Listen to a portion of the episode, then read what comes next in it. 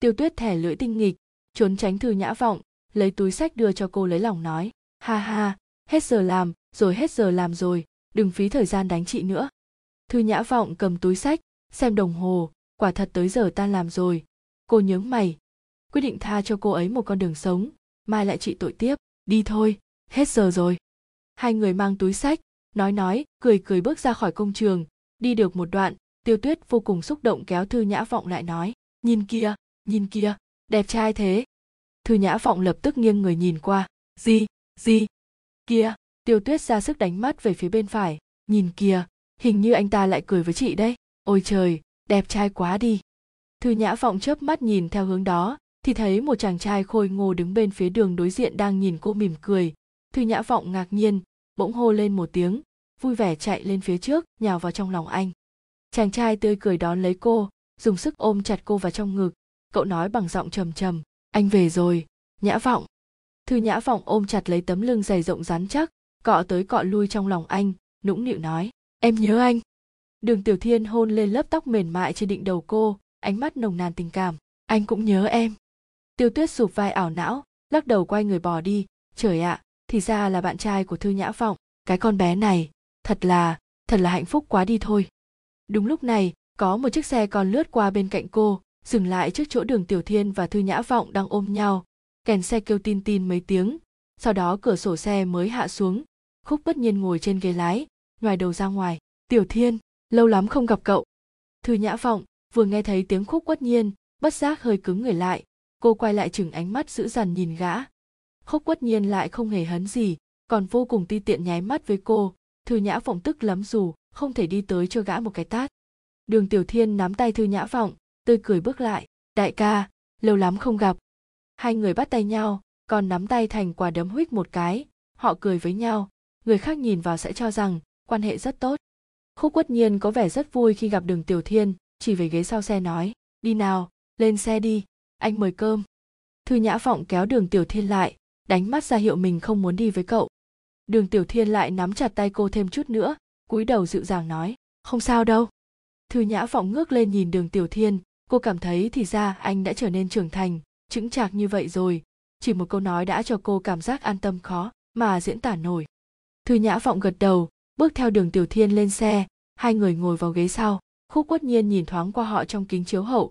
Bàn tay hai người vẫn luôn nắm chặt lấy nhau. Như một giây, cũng không muốn tách rời. Thư nhã vọng biết rõ khúc quất nhiên đang âm thầm quan sát hai người họ. Thư nhã vọng vừa tức giận nhặt cà rốt mình không thích cho vào chén vừa cười nói, còn một năm nữa trong mắt thư nhã vọng rất vui vẻ, đường tiểu thiên quay sang đối diện với thư nhã vọng, khúc quất nhiên dựa người trên ghế, nụ cười rực rỡ nhắc lại những chuyện trong doanh trại quân đội trước đây cùng đường tiểu thiên. Thư nhã vọng vừa ăn vừa nghe chuyện này chuyện kia, có lúc cô nghe thấy đường tiểu thiên sang sảng hỏi chuyện. Lần này cậu về nghỉ bao lâu? Khúc uất nhiên lại hỏi, ánh mắt gã hiện lên tia xảo quyệt, bàn chân lén lút khẽ chạm nhẹ lên chân thư nhã vọng dưới bàn.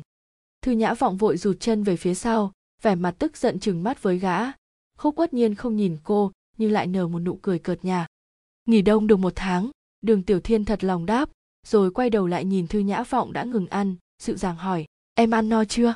Thư nhã vọng gật đầu, ừm, không phải cô ăn no rồi, mà là nhìn thấy tên đó là ăn không vô. Vậy em về nhà trước nhé, anh với đại ca lâu rồi không gặp, muốn đi uống chút rượu trò chuyện với nhau. Thư nhã vọng không vui nhìn anh chằm chằm. Đường tiểu thiên cười ấm áp, đi thôi, ngoan nào thư nhã vọng vẫn khăng khăng nhìn cậu.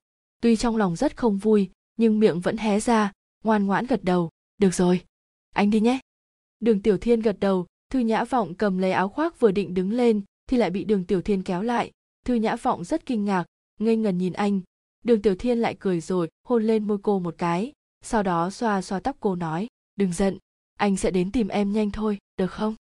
Mặt thư nhã vọng đỏ dần, không ngờ rằng đường tiểu thiên bây giờ lại có gan lớn như vậy trước đây chuyện hôn trộm nhau chỉ có một mình cô dám làm. Còn còn bây giờ anh dám làm thế, nhưng nó lại khiến trái tim cô đập rộn rã, mặt mày đỏ hồng, trong lòng rất thích thú. Thư nhã vọng dáng cười, gật đầu, hờn dỗi lườm anh, bỏ lại một câu anh trở về sớm một chút, rồi bước chân sáo ra về. Ánh mắt đường tiểu thiên dõi theo thư nhã vọng, cho đến khi cô ngồi vào xe taxi mới cười cười thôi không nhìn nữa. Khúc uất nhiên cũng nhìn theo bóng lưng thư nhã vọng nói, quả là một cô gái dễ dàng thỏa mãn chỉ một nụ hôn nho nhỏ như thế mà có thể là cô ấy vui vẻ như vậy. Đường tiểu thiên quay đầu lại, nhìn khúc quất nhiên cười. Đại ca, lâu rồi chúng ta không có so tài, đi luyện đi. Khúc quất nhiên trao mày, bỗng cười như hiểu ra, gật đầu nói, được, đi thôi. Khúc quất nhiên chở đường tiểu thiên tới một sân bóng rổ bỏ hoang. Bởi vì ngoài trời rất lạnh, nên trên sân bóng rổ không có ai. Đường tiểu thiên và khúc quất nhiên đều cởi áo khoác ra. Sắc trời dần tối, đường tiểu thiên nhìn khúc quất nhiên hỏi, đại ca muốn tôi nhường cho anh không? Khúc quất nhiên cười cợt, nhóc con, tiến bộ đấy, lời này cũng nói ra được. Đường tiểu thiên không cười nữa. Vậy ý tôi không khách sáo. Nói dứt, anh đã vùng nắm đấm lên, giáng xuống một quyền. Khúc quất nhiên không tránh được. Cơ thể rắn chắc bị trúng một đấm. Đường tiểu thiên nhân lúc gã còn chưa đứng vững, xoay người đá thêm một cú. Khúc quất nhiên đỡ bằng hai tay, nhưng vẫn bị cú đá của đường tiểu thiên khiến cho phải thụt lùi về sau mấy bước. Cánh tay khúc uất nhiên bị đá trúng tê dại, gã nói hừ, càng ngày càng lợi hại đấy. Đường tiểu thiên lắc đầu, là anh nhường đấy thôi. Khúc quất nhiên cười, siết chặt đấm tay tấn công, thi đấu đọ sức chính thức bắt đầu. Đường tiểu thiên rất giỏi đánh nhau, khúc quất nhiên cũng không yếu. Có điều, cho dù là trước đây hay bây giờ, khúc quất nhiên cũng chưa từng thắng được đường tiểu thiên. Lần nào cũng bị anh kìm chặt nằm trên đất.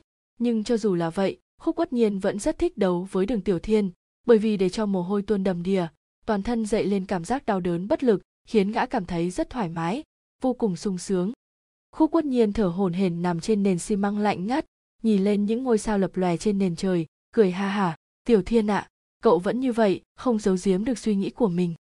Đường tiểu thiên mướt mồ hôi đi qua đưa tay kéo khúc uất nhiên té nằm trên mặt đất lên sau đó nhìn chăm chăm vào gã lạnh lùng cảnh cáo đại ca con gái trên đời này rất nhiều anh đừng đụng tới nhã vọng của tôi nếu không lần sau tôi thật sự sẽ không khách sáo nữa lần này cậu cũng đâu có nương tay hả? Khúc uất nhiên nhếch miệng, đau đớn như kim châm vào tim, gã giơ tay xoa một cái, cười nhạo, bốn tháng, tôi gặp cô ấy đến giờ đã được bốn tháng. Khúc uất nhiên đứng thẳng người lên, lồng ngực lại đau nhói, gã lại ngồi xuống đất, ngẩng đầu nhìn đường tiểu thiên, tức cười nói, nếu thật lòng tôi muốn chạm đến cô ấy cô ấy đã bị tôi ăn từ lâu, một mẩu vụn cũng chẳng còn. Đường tiểu thiên siết chặt nắm tay giơ lên, khúc uất nhiên không tránh né lại nói tiếp, chỉ nói giỡn thôi mà nắm đấm của đường tiểu thiên khựng lại, nắm lấy áo gã nói giỡn à anh có biết làm như vậy sẽ khiến nhã vọng hoảng sợ không? Khúc uất nhiên chụp lấy tay anh gỡ ra, các người thật, quá nghiêm túc, một người hai người đều như vậy, không biết đùa giỡn. Gã cố gắng đứng lên, nhặt lấy áo khoác trên đất, cười như không có gì xảy ra, đời người, chẳng qua cũng chỉ là một cuộc chơi. Khúc uất nhiên, đường tiểu thiên lạnh nhạt gọi tên gã. Khúc uất nhiên khoác một cánh tay trên vai đường tiểu thiên, một tay ôm ngực, tiểu thiên cậu bẻ gãy xương sườn anh rồi, đau quá. Đường tiểu thiên đưa tay ra đỡ lấy gã, buồn bực nói, mới gãy ba cái thôi, nhẹ lắm rồi. Quá đáng quá, chẳng qua cũng chỉ là một đứa con gái thôi mà. Đường tiểu thiên nói rất chắc chắn, đối với tôi, thì không phải chỉ thôi không đâu. Được rồi, đừng giận nữa. Khúc quất nhiên vỗ lên vai anh, cười có chiều suy nghĩ, anh chú chỉ muốn thử xem cô ấy có đáng hay không thôi. Đáng cái gì? Khúc uất nhiên cúi đầu cười, có đáng để cậu yêu cô ấy như thế không thôi khúc uất nhiên là con riêng, người đàn ông nó gọi là ba mỗi tháng chỉ tới gặp nó hai, ba lần, mỗi lần người đó tới mẹ nó đều rất vui vẻ, chăm sóc chú đáo chân thành thật lòng. Sau đó thì tìm mọi cách moi được tiền trong túi của người đó. Khi người đó vừa đi, ly trà uống còn chưa lạnh, một gã đàn ông khác từ nhà bên cạnh bước ra ôm lấy tình nhân của gã, đếm tiền rồi ngược đãi nó. Ngay từ đầu khúc quất nhiên đã rất căm hận bọn họ, nhưng vẫn không nói gì cho đến sau này. Cuối cùng nó đã có thể cười trên nỗi đau của bọn họ nó thường hay nghĩ đến cùng là ba nó phát hiện ra chuyện này lúc nào? Đợi đến lúc ông ta phát giác thì mụ đàn bà hèn hạ sẽ bị ba nó giết chết ra sao? Có lẽ ba của nó đã biết từ lâu chỉ có điều không nói ra mà thôi. Thế thì ông ta phải giết chết mụ đàn bà hèn hạ đó thế nào đây?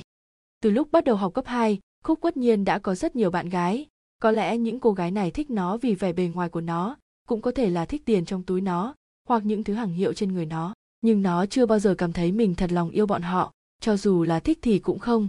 Mỗi lần có người nói với nó rằng yêu nó nó cảm thấy thật giả tạo, thật buồn cười. Nhưng hễ có con gái hỏi nó, anh yêu em hay không yêu em? Nó nhất định đáp rằng, yêu chứ, anh rất yêu em. Đúng vậy, rất yêu rất yêu việc làm tình với em, chỉ khi làm chuyện đó, nó mới cảm thấy yêu thương một chút mà thôi. Thứ nó yêu lại không phải là tiếng thở gấp gáp của đàn bà khi nằm dưới người nó, mà là mỗi lần nó chìm trong giây phút trên đỉnh phóng túng tình yêu đối với khúc uất nhiên quả thực chỉ là một trò chơi. Trên thế giới này còn có tình yêu chân chính không? Không có. Thế giới chốn này đã lấp đầy dục vọng và mùi vị của tiền tài, tình yêu, đã tuyệt chủng từ lâu. Những chuyện đại loại như thế, chỉ còn gặp trong mơ mộng của những cô gái nhỏ tẻ nhạt mà thôi. Trước khi vào quân đội, khúc Uất nhiên vẫn tin chắc chắn như thế, cho đến khi gã gặp đường tiểu thiên. Ngày đầu tiên trong quân doanh, lúc gã bước vào ký túc xá, trong ký túc xá vắng vẻ chỉ có một người người này đang ngồi vùi đầu viết gì đó trên bàn. Cậu ta nghe tiếng cửa mở, lập tức ngồi thẳng dậy. Khi quay sang, ánh mặt trời ngoài cửa sổ chiếu rọi lên người cậu ta. Cậu ta cười lớn, nụ cười bất chợt làm cho đôi má lúm đồng tiền nho nhỏ mà thật sâu trên gương mặt rõ hơn. Chúng làm cho cậu ta càng thêm anh tuấn. Hương vị trên người cậu ta mang tới cảm giác như ánh mặt trời. Cảm giác đó hoàn toàn tương phản với bản thân của gã. Cậu ta bước tới, vươn tay cười. Đường tiểu thiên. Khúc uất nhiên bắt tay cậu ta cười. Khúc uất nhiên lính mới nhận ngũ cũng rất thích viết thư. Viết thư là cách duy nhất để liên lạc với người bên ngoài. Mỗi buổi tối, những lính mới trong ký túc xá đều ngồi bên bàn viết thư, viết cho bạn học, viết cho ba mẹ, viết cho thầy giáo. Những ai có thể viết, mọi người đều viết một lần. Những người lính dày dạn kinh nghiệm nói, lính mới đều như vậy cả, nhưng chưa tới ba tháng thì sẽ không còn ai viết thư nữa. Quả nhiên đúng y như lời, sau ba tháng, ngoài mấy người có bạn gái, những người khác hầu hết đều không viết gì nữa thứ nhất là lời viết, thứ hai là do những bức thư gửi ra ngoài thường không có ai hồi âm. Những người lính lão luyện còn nói, lính mới đều như vậy, chưa tới nửa năm, bạn gái đều bỏ chạy hết, chúng đều bị cho đội nón xanh, bị cắm sừng. Người có kinh nghiệm, đúng là người có kinh nghiệm, lời nói ra luôn là những lời có lý. Sau nửa năm, cuối cùng đã có những người không nhận được thư của bạn gái nữa, họ len lén trốn trong chăn mà khóc. Nhưng đường tiểu thiên vẫn viết thư như trước đây, sáng trưa tối, một ngày ba lần sau khi viết xong, giờ luyện tập sáng sớm ngày hôm sau khi đều gửi chúng đi. Tiểu đội trưởng cười cậu ta, có người đàn ông nào lại có nhiều chuyện để viết như vậy? Cậu đừng gọi là đường tiểu thiên nữa, gọi cậu là đường tam phong đi. Đường tiểu thiên vuốt vuốt mũi cười trừ trong tiếng cười ồ của mọi người, cậu ta có vẻ ngại ngùng. Đường tiểu thiên nhận được thư cũng rất cố định, mỗi tuần ít nhất cũng có bốn, năm lá thư. Cậu có một ngăn kéo, không để gì trong đó mà chỉ chuyên dùng cất giữ những bức thư mà cô bạn gái yêu quý của cậu ta viết cậu ta sắp xếp chúng theo thứ tự. Rất ngay ngắn, xếp thành từng chồng để vào một chỗ. Có một lần tiểu đội trưởng đưa cho khúc uất nhiên một phong thư to, bảo gã khi về ký túc xá thì nhân tiện giao cho đường tiểu thiên. Khúc uất nhiên nhận phong thư, nghĩ một lúc, gã đoán bên trong là một lá thư rất to bản. Nhìn phong thư, bên trên dùng bút lông đen viết địa chỉ của đơn vị đóng quân, chữ rất đẹp, phía dưới đề, thư nhã vọng. Nhã vọng? Khúc uất nhiên thì thầm tên của cô gái, ước nguyện đẹp nhất ư. Tiểu thiên thư của cậu. Khúc uất nhiên ném phong thư cho đường tiểu thiên đang ngồi cạnh cửa sổ. Đường tiểu thiên đón được, cậu ta tỉ mỉ mở phong thư dọc theo đường biên. Lớp giấy dai vang lên xoanh xoách, khúc uất nhiên trở lại chỗ của mình ngồi, lại không kiềm nổi len lén nhìn về phía đường tiểu thiên. Chỉ thấy cậu ta lấy ra một quyển vở vẽ từ trong phong thư. Khi cậu ta lật trang đầu tiên bỗng vô cùng ngạc nhiên, sau đó là nở nụ cười tươi tắn đẹp mắt. Khi đó, khúc quất nhiên bỗng ước ao, gã đã ước sao gã cũng có một người như vậy có thể thời thời khắc khắc được chia vui cùng người đó, ước sao gã cũng có một người như vậy. Để cho gã có thể sớm sớm chiều chiều nhớ nhung, ước sao gã cũng có một người như vậy. Có thể đợi thật lâu thật lâu chờ gã quay về. Ước ao sao trong nụ cười của gã cũng có ngọt ngào và đầy ấm áp sâu đậm đến thế. Tại sao cuộc đời gã cho đến giờ chưa từng được gặp người như vậy? Tại sao gã có nhiều bạn gái như thế, nhưng không có một ai có thể khiến gã có cảm xúc như vậy để viết thư? Tại sao? Từ giây phút đó khúc uất nhiên bỗng nghĩ đến nụ cười của đường tiểu thiên. Nó rất chướng mắt, đâm vào mắt làm gã khó chịu. Thì ra, trên thế giới này thật sự có tình yêu chân thật, chỉ có điều, lại không có liên quan với gã. Ba năm sau, gã lại lần nữa thấy được kiểu chữ quen thuộc trên tờ hóa đơn bàn giao. Gã chợt ngẩng đầu, nhìn cô gái đứng trước mặt gã. Một cô gái không thể cho là xinh đẹp tuyệt vời, nhưng cũng xinh xắn, thanh khiết. Nhà vọng à rất vui được gặp em. Gã không biết tại sao mình lại kích động đến như vậy vào giây nhìn thấy cô gái, gã bỗng nhiên muốn có được cô, không biết được nguyên do do đâu, chỉ là gã muốn như vậy. Gã nói, gã muốn giúp cậu ta thử xem rốt của cô gái có đáng được cậu ta yêu thương như thế không? Gã nói, gã chỉ nói giỡn. Đúng thế, gã đang nói dối, gã nhất định có được cô, có được thư nhã phọng, có được tình yêu mà thư nhã phọng dành cho đường tiểu thiên. Gã không ghét đường tiểu thiên, thực sự không ghét cậu ta, thậm chí gã rất thích cậu ta, thích cậu ta trói lọi như mặt trời thích nụ cười của cậu ta. Nhưng gã ghét tình yêu, ghét có người ở trước mặt gã yêu nhau sâu sắc như thế, nồng nàn như thế, trói mắt như thế, làm cho gã muốn ra tay phá hỏng tất cả. Đang suy nghĩ miên man, anh lại nhịn không nổi nhếch môi bật cười ra tiếng, bên trong xe như vẫn còn vang vọng tiếng hát của nhã vọng. Anh nhìn ra bên ngoài cửa sổ, bỗng nhiên cảm thấy không khí trong xe quá nóng, mở cửa sổ rồi.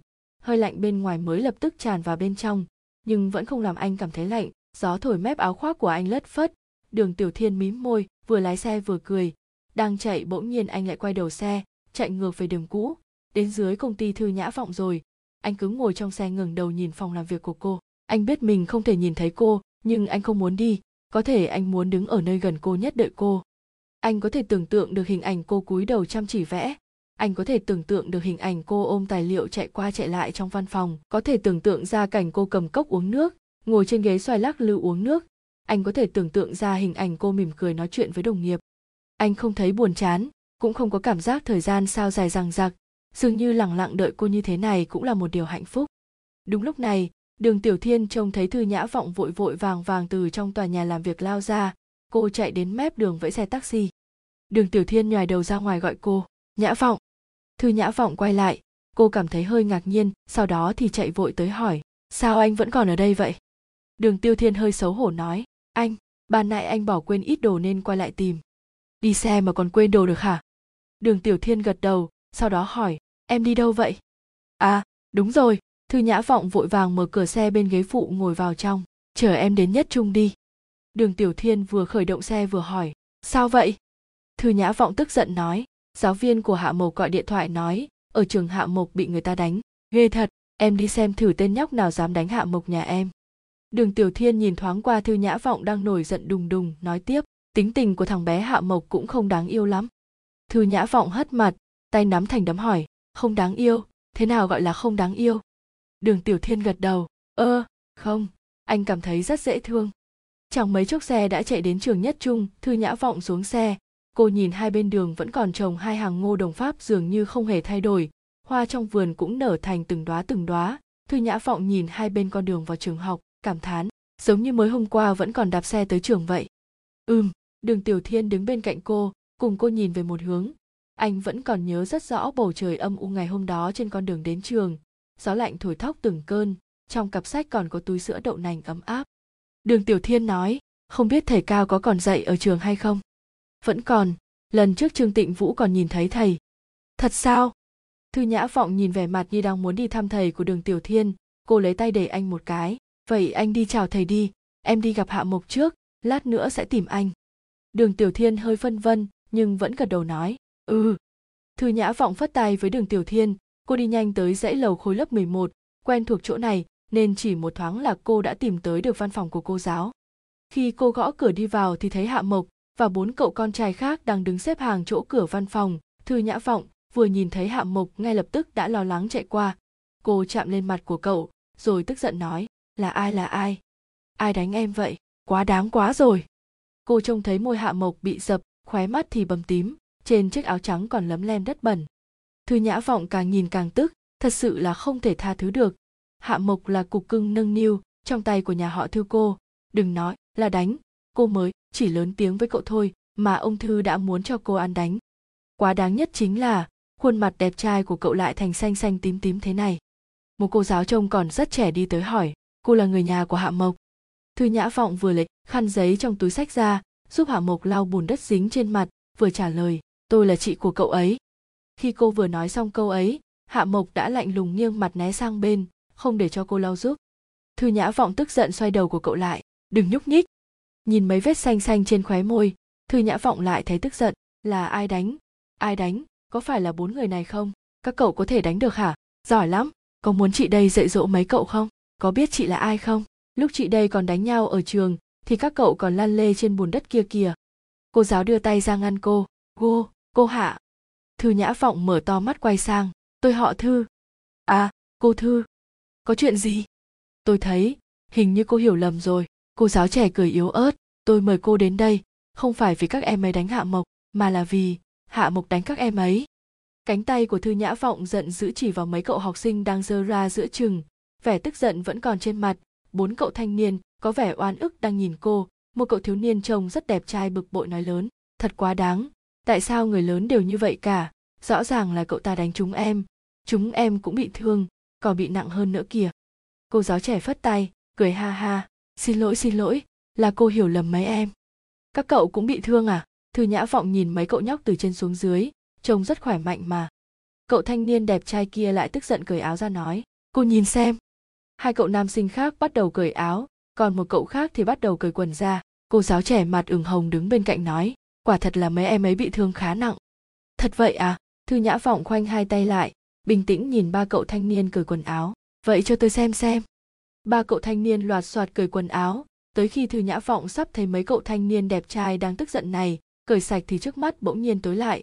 Có một bàn tay cản đường nhìn của cô đi, hạ mục đứng sau lưng cô nói nhỏ, là em đã đánh họ hay lắm, cậu ta đã nhận rồi kìa. Cậu thiếu niên đẹp trai nói, cô ơi, cô chỉ biết thiên vị hạ mộc thôi. Vừa nhìn thấy cậu ta bị thương là đã cho rằng bọn em đánh cậu ta. Vẻ mặt cô giáo trẻ như đang nói cô sai rồi, ngây ngô cười nói, bởi vì em ấy bị thương ở trên mặt mà. Cậu thiếu niên đẹp trai kia nói, cậu ta rất ghê gớm, toàn đánh những chỗ người ta không nhìn thấy thôi. Là tại cậu ngốc, đánh người thì không đánh vào mặt. Thư nhã vọng túm lấy cánh tay hạ mộc, nắm chặt trong tay cười nói, chuyện này mà cũng không biết có muốn tôi chỉ cho các cậu không? Chuyện này, cô hạ. Tôi họ thư, cô giáo này nói chuyện sao có vẻ lóng ngóng như vậy nhỉ? À xin lỗi, cô thư, cô giáo cười xin lỗi. Chuyện này, em hạ mộc đánh bạn, theo nội quy của trường học thì. Thư nhã vọng phất tay ngăn lại. Đánh bạn gì chứ ạ? Mấy em ấy chỉ đùa với nhau thôi, mấy cậu nhóc ở gần nhau không phải rất thích đánh đấm một chút hay sao?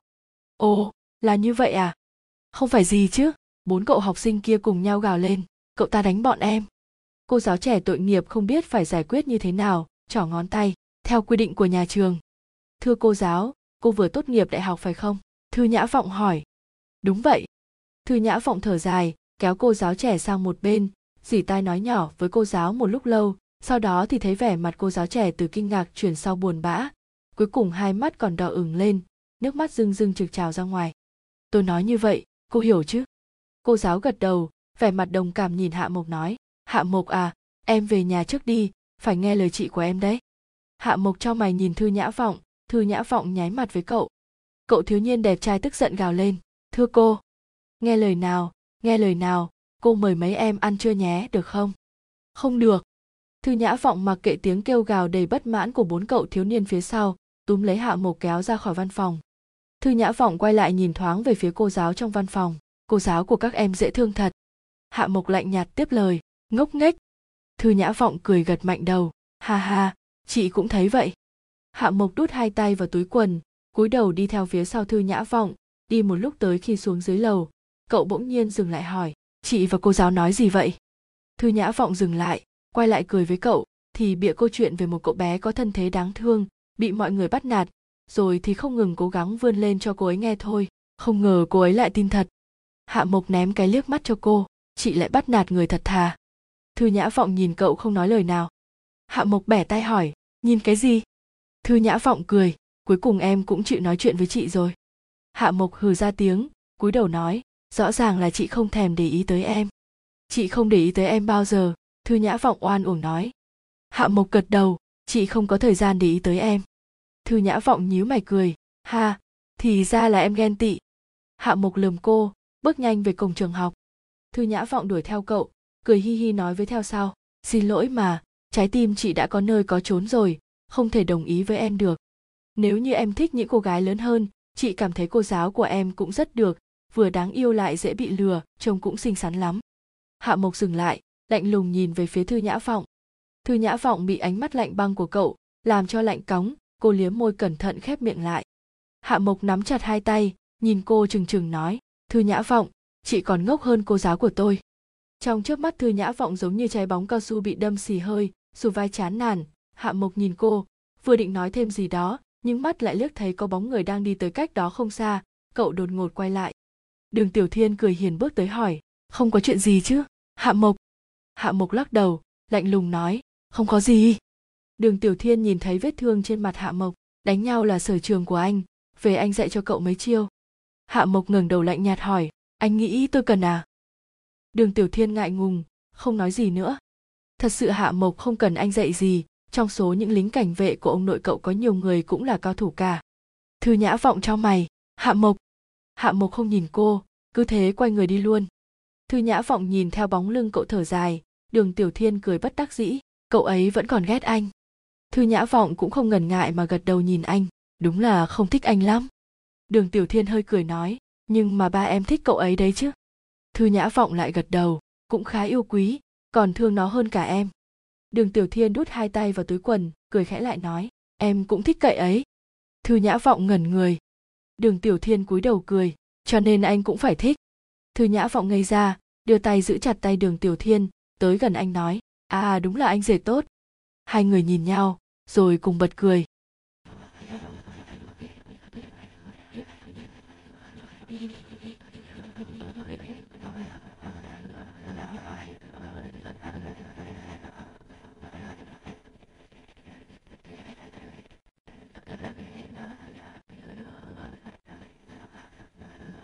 Chương 10B, yêu thương ngọt ngào, những ngày có đường tiểu thiên, Thư Nhã Vọng cảm thấy cuộc sống thật giống như những nốt nhạc đang nhảy nhót vui vẻ bước ra, khi đi làm, tan ca, tu tập bạn bè, hai người lúc nào cũng có đôi có cặp, khiến ai nấy đều cảm thấy ước ao. Người hâm mộ họ nhất chính là Tiêu Tuyết và Trương Tịnh Vũ, ngày nào Trương Tịnh Vũ cũng chừng cặp mắt oán thán nhìn đường Tiểu Thiên, cậu ta nói anh không phải là anh em, mười mấy năm hạnh phúc rồi, nhưng cũng không nghĩ đến chuyện giới thiệu một cô bạn gái nào cho anh em của mình. Tiêu Tuyết nhìn thấy đường Tiểu Thiên ngày ngày đều đưa đón Nhã Vọng hết sức ân cần, thì cô ấy lại nhìn chằm chằm Thư Nhã Vọng. Thư Nhã Vọng thấy hai người này ngày nào cũng xoay như trong chóng xung quanh mình, nên nhất quyết giới thiệu cho cả hai quen nhau. Cô cảm thấy cứ nên để cho bọn họ thành một đôi đi cho rồi, nhưng không ngờ hai người này lại thật sự với nhau. Dùng một câu nói của Tiêu Tuyết mà hình dung thì, vào khoảnh khắc mà chị nhìn thấy anh ấy, thì chị đã biết được cái gì gọi là tính xét ái tình. Còn dùng câu của Trương Tịnh Vũ thì lại là ái trà trà, cuối cùng cũng phải vậy chứ. Hai người này buồn nôn giống như phim trên TV, mỗi ngày Trương Tịnh Vũ đều mang một đóa hoa hồng chờ tiêu tuyết dưới lầu công ty. Mỗi khi tình cờ nhìn thấy đường Tiểu Thiên đi đón Thư Nhã Vọng, cậu ta lại đắc ý bước qua cười hề hề. Ồ, người anh em, hôm nay tới sớm thật nha. Đường Tiểu Thiên ngó dáng vẻ vênh vang gió xuân phơi phới của cậu ta, lúc nào cũng không nhịn được cười, gật đầu, cậu cũng đâu có đến trễ. Sau đó hai người đàn ông dựa vào chiếc xe jeep của đường Tiểu Thiên, hút thuốc trong gió lạnh, nói chuyện quốc gia chuyện đại sự, chờ cô gái của mình tan làm. Mỗi lần thư nhã vọng nhìn thấy cảnh này bao giờ cô cũng phải bật cười ầm ĩ một phen. Trương tịnh vũ sẽ cốc đầu cô lườm mắt hỏi cười cái gì mà cười? Thư nhã vọng vẫn cười nhìn tướng cậu cầm hoa hồng buồn cười biết chừng nào. Trương tịnh vũ không quan tâm tới lời chọc ghẹo của cô dâng hoa hồng tới trước mặt tiêu tuyết. Tiêu tuyết thường hay vặn vẹo tay một chút sau đó mới ngại ngùng nhận hoa nói nhỏ lần sau anh đừng mang hoa tới ngại lắm không được, trương tịnh vũ vẫn khăng khăng, anh phải tặng chứ, mỗi ngày một đóa, tặng đến khi đủ 999 đóa hồng mới được. Tiêu tuyết nhìn anh cảm động, tịnh vũ. Trương tịnh vũ nồng nàn nhìn lại cô nàng, tiểu tuyết. Hai người đứng tại chỗ tình cảm ôm chặt lấy nhau, còn lắc lư lắc lư. Thư nhã vọng trà trà hai tay nổi đầy da gà, lắc đầu kéo đường tiểu thiên đi, mình đi đi, để cho họ tiếp tục đóng phim. Đường tiểu thiên sẽ cười gật đầu, hay mà. Thư nhã vọng nhìn thấy anh cười không kiềm nổi quay đầu lại liếc mắt nhìn, lại thấy trương tịnh vũ giảo hoạt cười hề hề giơ tay hình chữ v về phía cô, vẻ mặt bị ổi mà hạnh phúc. Thư nhã vọng chế nhạo, nhìn cậu ta khoái chí kìa, sau này phải tìm cậu ta đòi tiền mai mối. Đường tiểu thiêm mỉm cười đồng ý anh nắm chặt tay thư nhã vọng, hai người cùng ngồi vào trong xe. Đường tiểu thiên không lái xe đi ngay, tay phải lại đút vào túi, hơi mím môi, hồi hộp nói, tết âm lịch năm nay, anh thấy hay là hai nhà chúng ta cùng ăn cơm tất niên đi? Cũng để ba mẹ chúng ta gặp nhau. Thư nhã vọng không hiểu gì, quay lại nhìn anh, không phải họ vẫn thường gặp nhau sao? Hai nhà ở gần như thế, bà thư và bà đường cũng thường hay đi chợ đi dạo, ông thư với ông đường vẫn gặp nhau trên cơ quan hàng ngày. Đường tiểu thiên quệt mũi nói, đúng là vẫn gặp nhau, nhưng mà lần này anh nghĩ nên long trọng một chút. Em hiểu ý anh không? Ánh mắt thư nhã vọng chợt sáng lên, cười ra nói, em không hiểu gì hết. Đường tiểu thiên ngượng, cắn môi cười, em giả vờ hay lắm em không hiểu thật mà. Nói xong cô còn lườm anh một cái, giống như cô thật sự không hiểu gì hết. Đường tiểu thiên trợn mắt nhìn cô, giơ tay trái lên túm lấy tay trái của thư nhã vọng. Tay phải vẫn đút trong túi giờ rút ra. Thư nhã vọng nhìn chăm chăm, cô thấy anh chậm chậm, nhẹ nhàng đeo vào ngón áp út trên tay cô một chiếc nhẫn. Chiếc nhẫn bạch kim chạm vào da, từng chút từng chút lồng vào ngón tay, hơi lạnh mát rượi khiến cho trái tim thư nhã vọng run lên lầy bầy khi chiếc nhẫn đã nằm trọn vẹn trên tay cô, thì anh nhích lại gần hôn cô thật khẽ, thư nhã vọng không nhúc nhích, chỉ im lặng nhắm mắt lại, bàn tay cũng nắm chặt lấy tay anh, cảm thấy hơi thở của anh, cảm thấy đôi môi anh nhẹ nhàng đắm đuối trên môi cô. Đây là một nụ hôn thật tuyệt diệu, chưa từng có nhiều xúc cảm như vậy, giống như một lời tuyên thệ, dịu dàng, lại vô cùng thân thiết, hòa vào một thể. Trên đường về, thư nhã vọng đều giơ bàn tay đeo nhẫn lên khung cửa kính. Cô nhìn ánh trời chiều đỏ rực chiếu vào chiếc nhẫn. Một viên đá nhỏ lóe lên tia sáng lóa mắt khóe môi thư nhã vọng hơi nhếch lên đến khi nụ cười trên môi không thể hớn hở thêm được nữa cô mới cố gắng khép môi lại sau đó nó lại hơi hơi nhếch lên đêm 30, Tết âm lịch, hai gia đình cùng ngồi trong một phòng riêng của một nhà hàng cao cấp ở thành phố S, cùng nhau ăn cơm, nói chuyện của Thư Nhã Vọng và Đường Tiểu Thiên, người lớn hai nhà đều vui vẻ bàn xong xuôi mọi chuyện, hôn lễ cũng được quyết định. Chờ khi Đường Tiểu Thiên đủ 25 tuổi, họ sẽ kết hôn. Bà đừng chọn mấy ngày liền, lại chọn đúng ngay ngày sinh nhật 25 tuổi của Thư Nhã Vọng, bà nói ngày đó là ngày hoàng đạo, rất thích hợp cưới gả.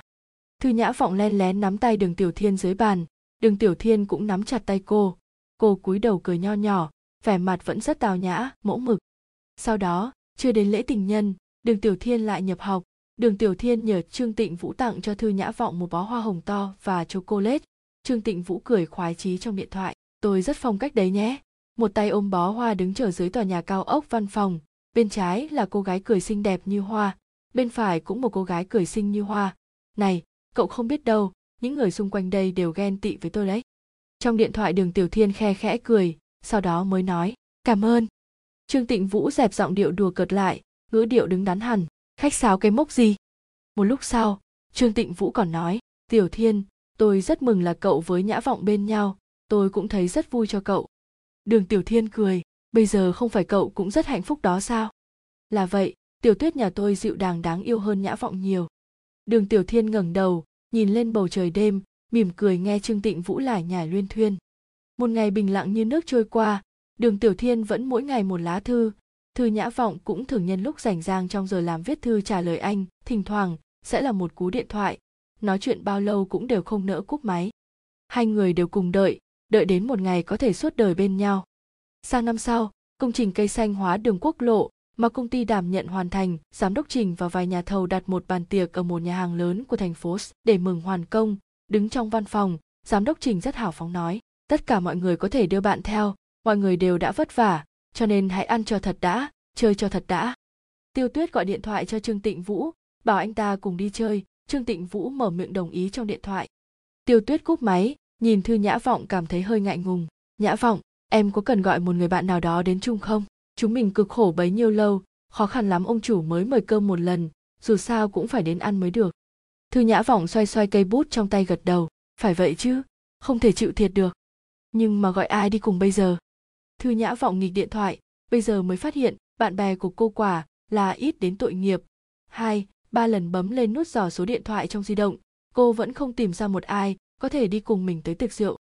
Cô tắt đi động, chê môi nằm úp sấp lên bàn buồn bực. Một lát sau, cô lại mở điện thoại lên, và trong danh sách tìm số của Hạ Mộc, không kiềm được lại thở một hơi dài, tay phải cô chạm lên nút bấm, cắn răng nhấn vào dãy số của cậu. Tiếng chuông điện thoại reo rất lâu, nhưng không có ai nghe máy. Không mang theo di động à, hay là không muốn nghe? Thư Nhã Vọng lại đợi một lúc, sau đó tắt điện thoại đi. Thôi đi, tự mình đi vậy. Một mình cô, cũng ăn được mà. Chọn món đắt nhất mà ăn.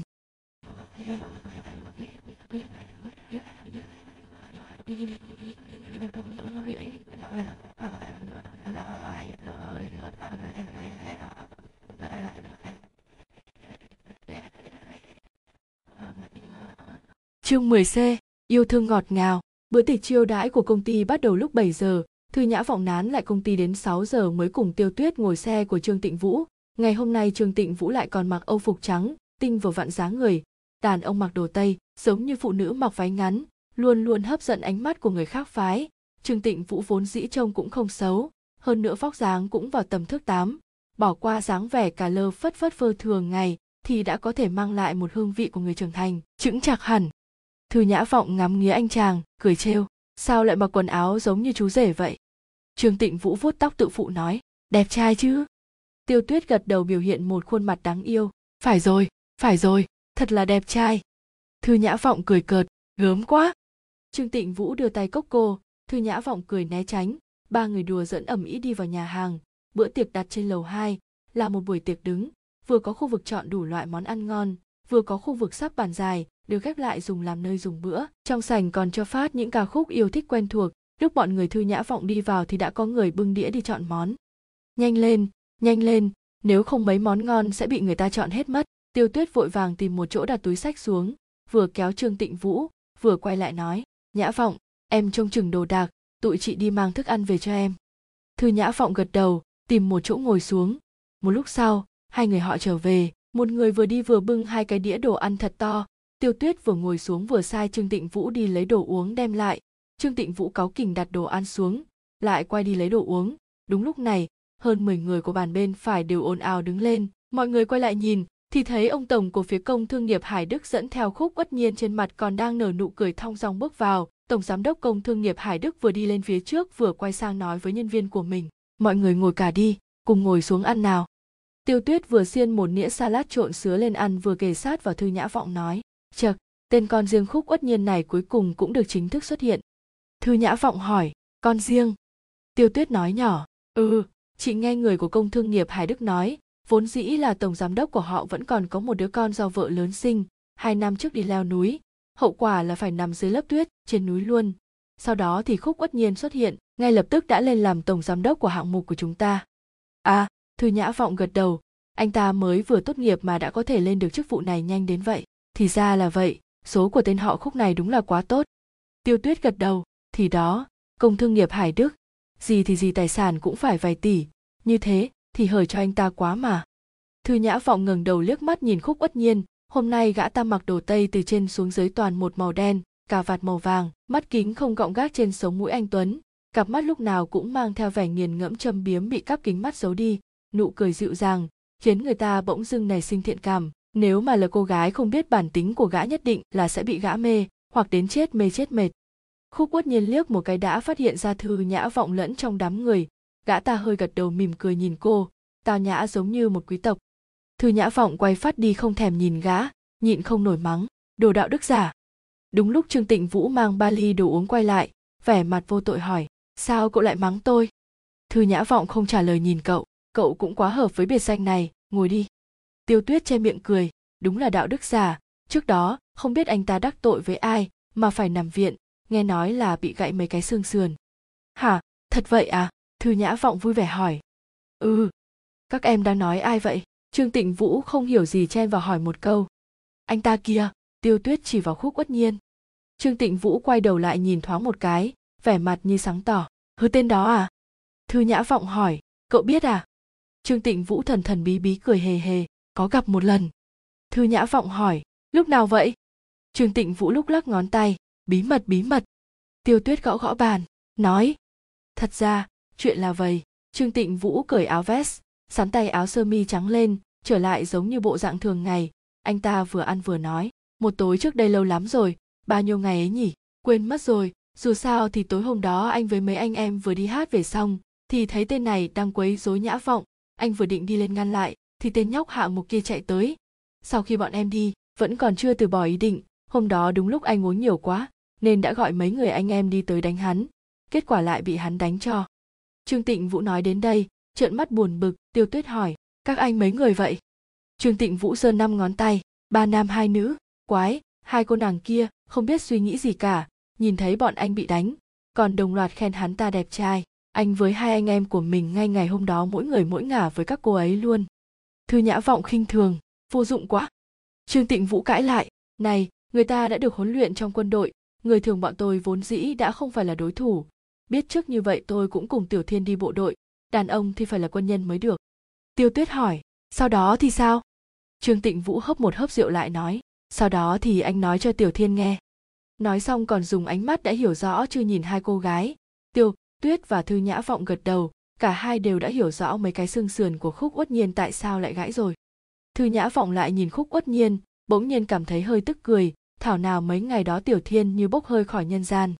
Ba người lại tiếp tục trò chuyện, tiêu tuyết bỗng chỉ vào ly rượu của cô gái ở bàn đối diện. Cô ấy uống gì vậy? Trương tịnh vũ liếc mắt nói, sâm banh. Em cũng muốn uống. Nhã vọng thì sao? Muốn. Trương tịnh vũ lại đứng lên, đi tới khu vực chọn món. Khúc bất nhiên cũng đang đứng trước bàn ăn cầm một ly sâm banh. Sâm banh trên bàn được người khác mang đi chỉ còn lại năm ly. Khúc tất nhiên lịch sự lùi sang một bên, mỉm cười nói, mời anh trước trương tịnh vũ lườm gã ta, không thèm khách sáo, nhấc hai ly sâm banh lên mang đi. Anh ta không chú ý. Khi khúc quất nhiên cúi đầu, trong nháy mắt đó, khóe môi cong lên một nụ cười độc ác. Trương tịnh vũ quay lại ngồi vào chỗ, tiêu tuyết nâng ly rượu uống một ngụm lớn, cười hớn hở. Ngon quá, còn ngon hơn cả uống nước trái cây. Trương tịnh vũ vội vàng kéo tay cô lại nói, sâm banh không thể uống như vậy, sẽ say đấy. Tiêu tuyết say mê nhìn anh ta, say cũng tốt. Da mặt trương tịnh vũ dày như vậy mà còn phải ửng hồng, tiêu tuyết, tịnh vũ. Hai người ôm nhau ôm thật chặt. Hai người này quá buồn nôn rồi đấy. Thư nhã vọng lắc đầu, đứng dậy, không chịu nổi nói, tôi đi ăn một chút, hai người lại đóng phim tiếp đi. Thư nhã vọng đi sang kia, vừa mới định cầm kẹp salad, thì cái kẹp đã bị một bàn tay to thuôn dài cầm lấy. Thư nhã vọng quay đầu lại nhìn, đã thấy khúc quất nhiên tao nhã cúi đầu cười ấm áp, rất lịch sự gắp trứng đặt vào đĩa cho thư nhã vọng. Mời em. Thư nhã vọng rất ngạc nhiên gục gạt đầu, cảm ơn. Nói cảm ơn xong, thư nhã vọng cắn môi bực bội, đúng là hận đến chết cái lễ nghi phép tắc được dạy từ nhỏ này. Có vẻ như tâm trạng khúc uất nhiên rất tốt, giống như bạn bè hỏi, gần đây tốt chứ? Thư nhã vọng nói, mấy ngày không có anh, ngày nào cũng đều rất tốt. Khúc uất nhiên trêu, em đang nhắc anh đến tìm em sao? Anh, thư nhã vọng phát cáu, trừng mắt bực tức nhìn lại anh ta. Nhưng phải là sao bây giờ? Anh không còn hứng thú với em nữa khúc uất nhiên chắp hai tay ra sau lưng, nở nụ cười ý tứ sâu xa. Tôi nghe được mấy lời này của anh còn thấy vui vẻ hơn so với chúng giải thưởng lớn 5 triệu nữa kìa. Khúc uất nhiên cúi đầu cười khoái mắt lơ đễnh, nhìn thấy chiếc nhẫn kim cương đeo trên ngón áp út của cô, đôi mắt tối tăm sau cặp kính lóe lên, sau đó lại ngừng đầu, nở nụ cười ôn hòa nhã nhặn, nhẫn rất đẹp, tiểu thiên tặng à? Thư nhã vọng gật đầu, phải, chúng tôi đính hôn rồi. Khúc quất nhiên nheo mắt, chúc mừng chúc mừng các em cảm ơn.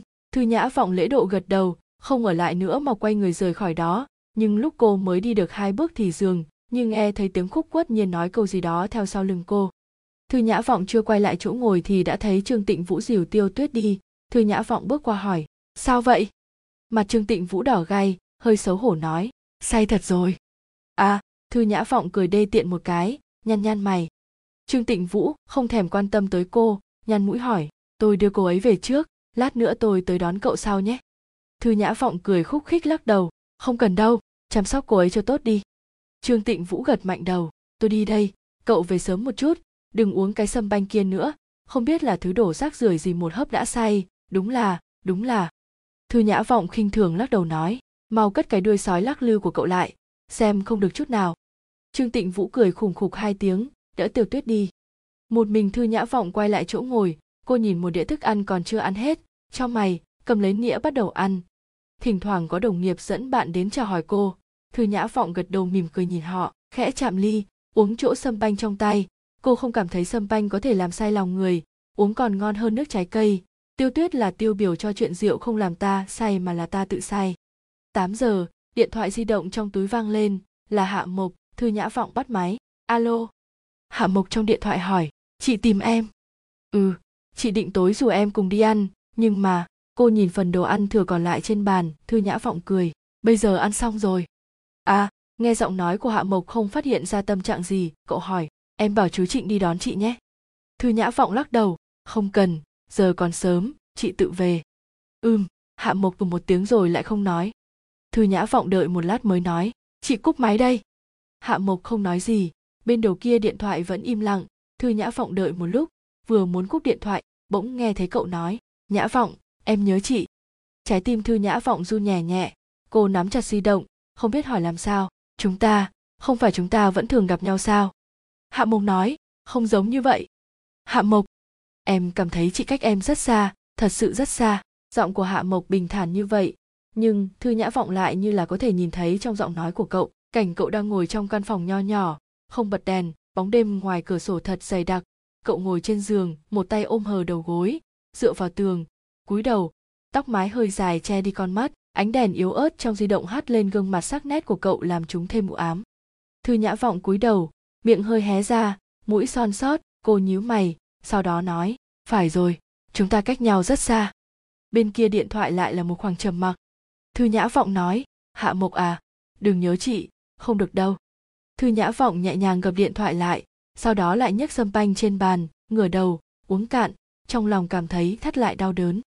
Có một số chuyện, cô cố gắng không nghĩ tới, có một số chuyện, cô cố bắt mình quên đi, bắt mình xóa mờ dần, giống như buổi tối hôm đó. Cái ôm chặt chẽ đó, chàng trai không muốn buông tay, những lời yêu thật đậm sâu, những chuyện không cẩn thận để xảy ra cô phải cố gắng quên đi. Như thế, sẽ giống như cô đã thật sự quên được chúng. Hình như chỉ cần quên đi là họ có thể trở lại như lúc ban đầu, hình như chỉ cần quên đi là cậu sẽ không còn thích cô nữa. Rất nhiều năm trước sau khi cha cô đau lòng nói với cô chuyện của hạ mộc, cô đã quyết tâm chăm sóc tốt cho cậu. Rất nhiều năm trước, hạ mộc đã dùng giọng nói yếu ớt nói với cô, ba em cũng thường nói, em là niềm kiêu hãnh của ông, mẹ em cũng thường khóc vì em. Khi đó, cô đã quyết định, cô phải trở thành người thân của cậu, dành cho cậu thương yêu nhiều nhất. Nhưng, cuối cùng tại sao lại trở nên như thế này? Tại sao, nhất định cô phải tổn thương cậu? Thư nhã vọng ngẩn ngơ ngồi ở đó, cô cảm thấy lòng ngực khô ráp khó chịu cổ họng chợt đắng ngắt, đầu óc lại hơi lơ mơ, ánh mắt từ từ mất tập trung. Thư nhã vọng lắc mạnh đầu, chống tay lên chán kỳ lạ, rõ ràng là cô chỉ uống có một ly rượu thôi, với tử lượng của cô, sao lại say? Thư nhã vọng trượt có cảm giác bất an, cô cuống cuồng đứng lên, đầu óc lại váng vất đứng cũng không vững, cả người ngã về phía trước, bỗng tay phải cô bị ai đó nắm chặt, sức của người đó rất khỏe, mạnh mẽ kéo cô lại, cô nhào vào lòng người đó, rồi lại trượt nghe thấy mùi hương nước hoa nam thoang thoảng. Chương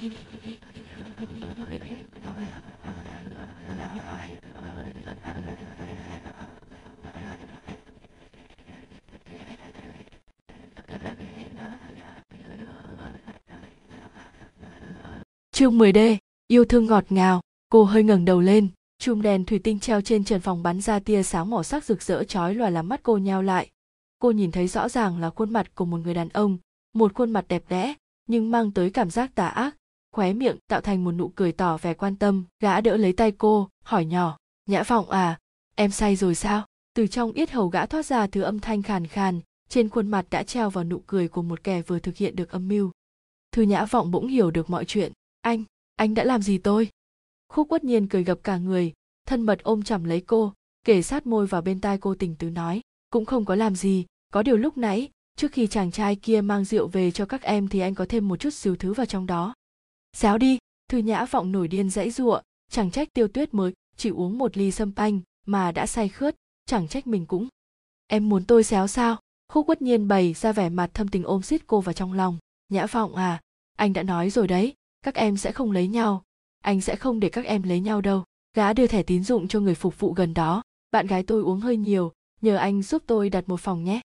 Thư nhã vọng vô cùng sợ hãi. Cô dãy ra, cô vừa định nói thì dạ dày trực cuộn lên cô há miệng suýt chút nữa là ói ra. Người phục vụ nhận chiếc thẻ, nhìn dáng vẻ khúc quất nhiên nhàn nhã thong dong cũng không cảm thấy nghi ngờ gì, gật đầu nói vâng xin anh chờ một lát. Anh buông ra, thư nhã vọng muốn đẩy gã ra, nhưng không đẩy nổi. Không biết là khúc uất nhiên đã cho cô uống thứ thuốc gì, mà trong dạ dày lại cồn cào. Khó chịu, làm cô muốn nôn ra, và cô đã nôn cả lên người khúc quất nhiên đang ôm cô. Khúc quất nhiên cho mày, vội đẩy nhã vọng cách xa một chút. Thư nhã vọng vẫn đang nôn lúc người phục vụ quay trở lại đúng lúc nhìn thấy tình trạng này. Anh ta vội vàng giao thẻ phòng cho khúc quất nhiên. Sau khi đợi gã ký tên lên hóa đơn thì tìm người tới dọn dẹp. Khúc quất nhiên vừa ôm nhã vọng đang mê man, vừa đi vào thang máy. Cảm giác khi thang máy đi lên cao làm thư nhã vọng thấy khó chịu nên lại nôn tiếp. Khúc quất nhiên nhăn mặt, gã nín thở, kéo cô vào phòng. Đóng cửa lại xong, gã mở cửa phòng tắm, đẩy thẳng cô vào trong bồn tắm lớn.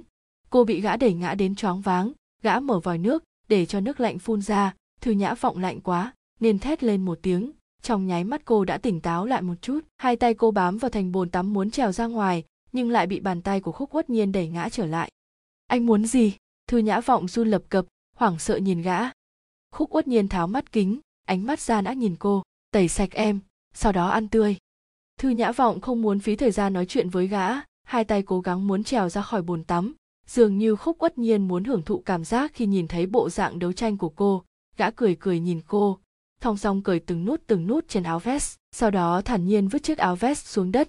Gã bước đến, chỉ một tay, đã kìm chặt được thư nhã vọng, tay còn lại tự tháo cái cả vạt màu vàng ra rồi dùng nó trói chặt hai cánh tay đang nỗ lực dãy giụa tránh thoát của cô vào trên ống dẫn nước.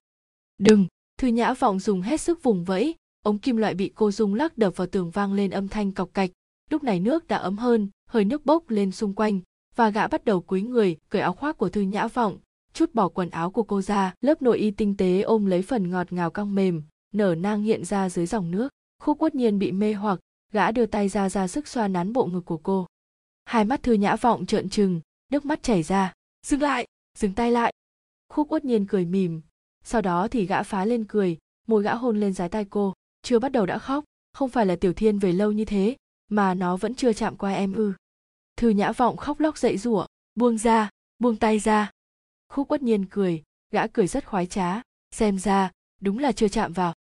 Thư nhã vọng trừng mắt hung ác nhìn gã, khúc bất nhiên, nếu anh dám chạm vào tôi tôi sẽ không tha cho anh, tôi thề. Không tha cho tôi?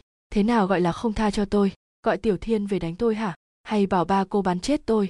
Bây giờ cô lại mạnh mồm rồi đấy, lát nữa thì đừng cầu xin tôi tha cho cô nói xong gã ta đứng lên, cô nghe thấy tiếng tháo dây lưng và kéo khóa, bàn tay gã đặt trên bụng dưới của cô sau đó, nhích dần xuống phía dưới. Cô run rẩy, sợ hãi và tuyệt vọng. Gã cởi quần của cô ra, cô khóc lùi về sau nhưng không thể nữa. Cứu tôi với cứu tôi với cô kinh hoàng gào lên nghẹn ngào. Không ai cứu được em đâu. Gã hôn cô, ác nghiệt tuyên bố. Tôi muốn đàn bà, chưa bao giờ thất bại, em cũng giống vậy thôi. Gã mạnh bạo tách hai chân đang khép chặt của cô, rồi đè lên người cô nhã phòng à bây giờ chỉ mới vừa bắt đầu thôi. Dòng nước ấm men theo từng động tác đưa đẩy không ngừng của gã tràn ra khỏi bồn tắm, nước nhỏ tí tách vang lên âm thanh vỡ nát gõ xuống sàn nhà. Trong phòng tắm, tiếng khóc thút thít, tiếng cầu xin nho nhỏ của cô gái dần mất hẳn, chỉ còn lại âm thanh hoang đàng, phóng túng phát ra từ lồng ngực của gã đàn ông. Qua thật lâu thật lâu sau, âm thanh đó mới dần dần ngừng lại. Đêm đã khuya, thư nhã vọng co tròn trên chiếc giường lớn trong phòng khách của nhà hàng cô cố ôm chặt lấy mình, mắt không chớp lấy một cái, mà chỉ nhìn chằm chằm vào bức tường trước mặt. Cô rất lạnh, rất đau, cũng rất sợ hãi. Gã đàn ông bên cạnh đang ôm lấy vòng em nhỏ nhắn của cô, vùi mặt vào mái tóc dài mềm mại của cô, ngủ say, bất chợt. Cô trông thấy túi sách của mình, ánh mắt lóe lên. Cô khẽ khả ngỡ cánh tay gã đàn ông ra, mệt mỏi bỏ khỏi giường. Khi chân cô chạm trên mặt sàn, chúng hơi run. Cố gắng sức đi tới chỗ túi sách, ngồi xuống và kéo dây kéo cô lấy một con dao dọc giấy màu hồng khỏi túi. Đây là món đồ cô chuẩn bị cho công việc của mình. Cô luôn đặt nó trong túi sách, tiện cho bản thân có thể mang theo. Cô lạnh lùng quay đầu lại, nhìn gã đàn ông đang nằm trên giường, chậm chậm đẩy lưỡi dao ra, rồi im lặng bước từng bước một đến bên giường. Trong gian phòng tối tăm ngay, cả một chút ánh sáng cũng không có. Giống như cô, đôi mắt bị che lấp bởi nỗi căm hận. Cô muốn giết gã, hoàn trả lại những ô nhục và đau đớn gã, để lại trên người cô, gấp đôi con dao của cô khẽ kề gần cổ gã, hai tay cô cầm chặt cán dao, người cô run rẩy, nhưng cô không chùn bước. Cô muốn giết gã, dù cho cô có phải trả cái giá đắt đến cỡ nào. Tay cô vung lên cao, lưỡi dao sắc lạnh chớp lên rồi vụt xuống. Người nằm trên giường bỗng mở tròn mắt, gã vươn tay, chụp lấy cổ tay nhỏ bé yếu ớt của cô. Nhưng lưỡi dao cũng cắt lên cổ tay gã, dòng máu chậm chậm tươm ra từ vết thương. Gã hơi nhíu mày, kéo mạnh cô về phía mình cô yếu ớt ngã lên người gã gã xoay người đè cô xuống, bóp chặt lấy cổ tay cô làm con dao dọc giấy rơi ra. Gã cầm lấy nó, nhìn vào lưỡi dao sắc rồi đào mắt âm thầm quan sát cô. Máu của gã chảy từ cổ tay xuống, rơi trên khóe mắt cô, giống như những giọt nước mắt màu máu rơi ra từ mắt cô. Bàn tay khúc quất nhiên dịu dàng lau sạch sẽ gương mặt cô. Lúc tay gã chạm vào cô cô run lên bần bật. Mắt gã lạnh đi, nhạt giọng, tôi cho là em không ra tay được. Không ra tay được? Thư nhã vọng nhìn gã bằng ánh mắt thù hận, tôi hận không thể phanh thay anh. Khúc uất nhiên giật lấy con dao ném về phía sau. Gã chạm lên vết thương vết thương không sâu. Đối với gã, nó chẳng là gì. Gã bỗng bật cười, vui vẻ ôm lấy cô. Em nhìn xem, em cũng làm cho anh chảy máu rồi này. Vừa nói xong, gã đã chạm nhẹ lên gương mặt cô. Hai chúng ta hòa nhau. Anh buông ra. Thư nhã vọng vừa dùng mình vừa dãy giụa. Tình trạng như thế này khiến cô rất sợ hãi. Nhã vọng à khúc uất nhiên cảm thấy sao lòng, gã hôn lên chân mày cô, lên khóe môi cô, giống như gã đang hôn người gã yêu nhất. Anh sẽ chịu trách nhiệm với em, được không? Hả? Anh cưới em nhé. Nhã vọng dùng hai tay đẩy mạnh gã ra. Anh chết đi, anh chết đi. Sự cự tuyệt của cô dường như đã chọc tức khúc uất nhiên. Gã ghìm mắt tàn ác. Vẫn còn có sức đánh tôi. Vậy thì dùng nó phục vụ tôi đây này. Gã cúi gằm đầu, dùng hai tay gã kiềm chặt cô vẫn đang dãy giụa. Môi gã cọ sát lên áo choàng đầu lưỡi linh hoạt chạy khắp nơi trên người cô. Đừng, nước mắt thư nhã vọng mấy chốc đã tuôn ào ào như thác đổ. Đừng mà, anh dừng lại. Khúc quất nhiên không thèm quan tâm tới cô, gã lật người cô lại đặt dưới cơ thể mình, rồi gã nhấc hông cô lên từ phía sau đâm vào thật sâu. Thư nhã vọng siết hai tay đến đau buốt, tôi sẽ kiện anh, nhất định tôi sẽ kiện anh. Cô kiện đi, tôi không sợ. Khúc quất nhiên nói tỉnh như không, gã cúi nhìn cơ thể đang run lẩy bẩy của thư nhã vọng, bỗng nhiên dịu dàng hôn lên sau gái cô nhã vọng à em hãy cầu xin anh như lúc nãy, anh sẽ tha cho em. Không, thật không ngoan, em thật sự không ngoan gì cả. Ừm, sao em lại không ngoan như vậy nhỉ? Gã như lên cơn điên trên cơ thể cô, hưởng thụ khoái cảm mà tình dục mang đến. Gã phải thừa nhận rằng, thân thể của cô khiến gã say mê, khiến gã mất đi lý trí, khiến gã không thể nào dừng lại. Cô khóc đến mức cổ họng khản đặc, bản thân cắn đến rách môi. Hai bàn tay cô nắm chặt cũng dần dần buông ra đôi mắt xinh đẹp cũng mất đi sức sống.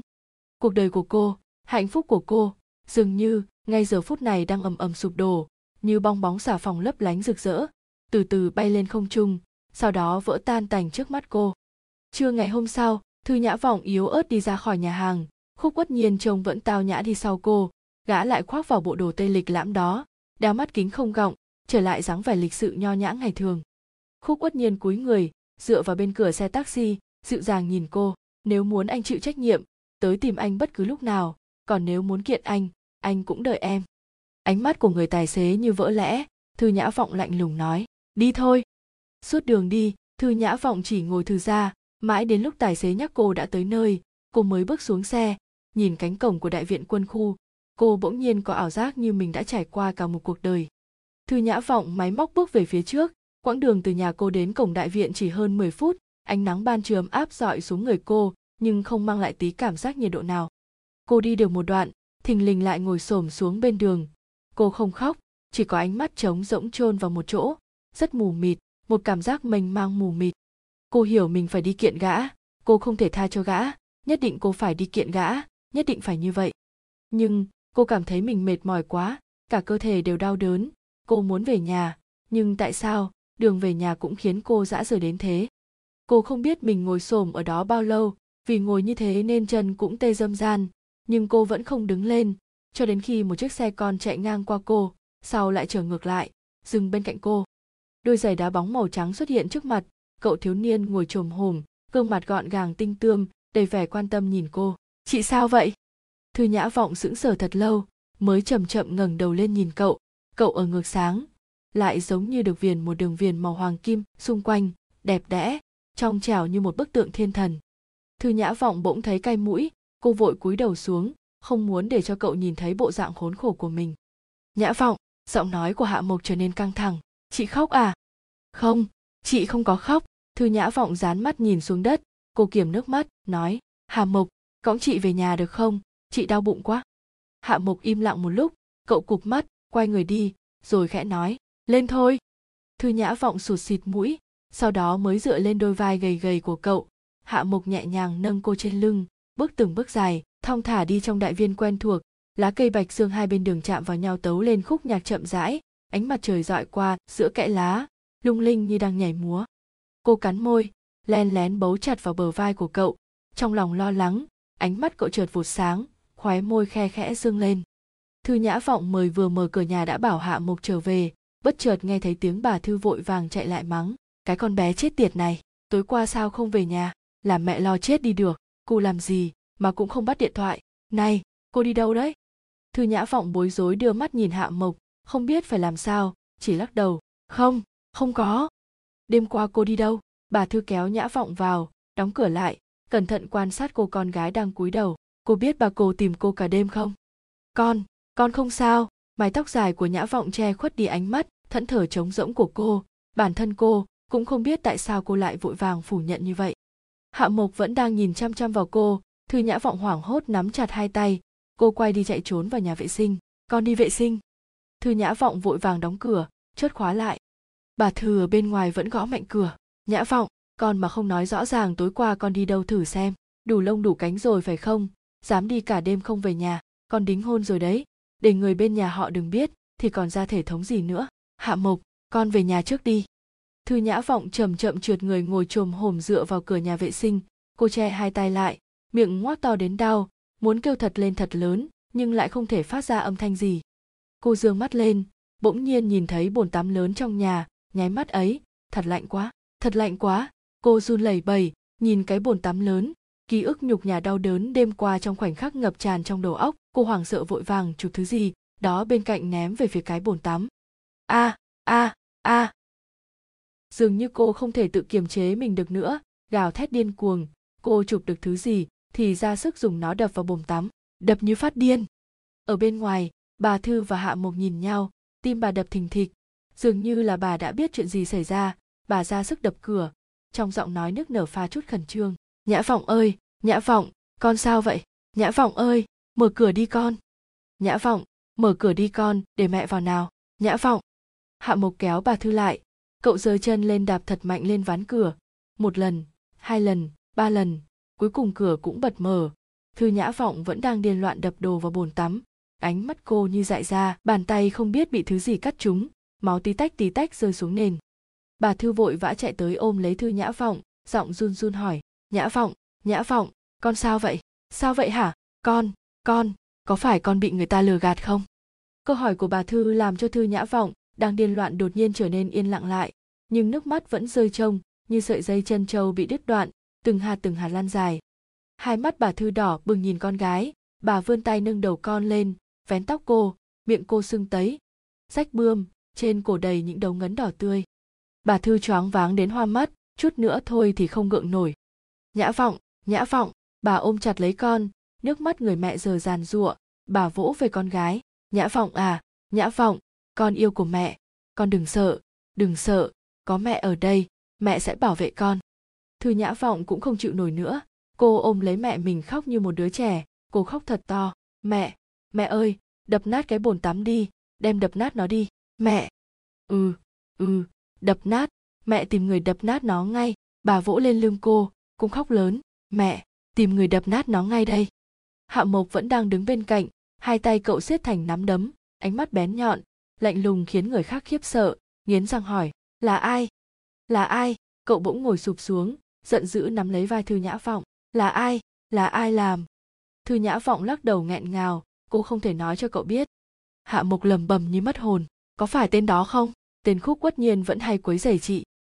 Thư nhã vọng trợn tròn hai mắt, hoảng sợ nhìn cậu.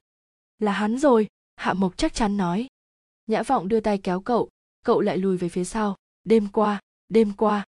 Cậu trợn trừng hai mắt, nghiến chặt hàm răng tại sao ngày hôm qua cậu không đem theo di động? Tại sao cậu không nghe điện thoại của cô? Tại sao cậu không kiên nhẫn nghe điện thoại của cô?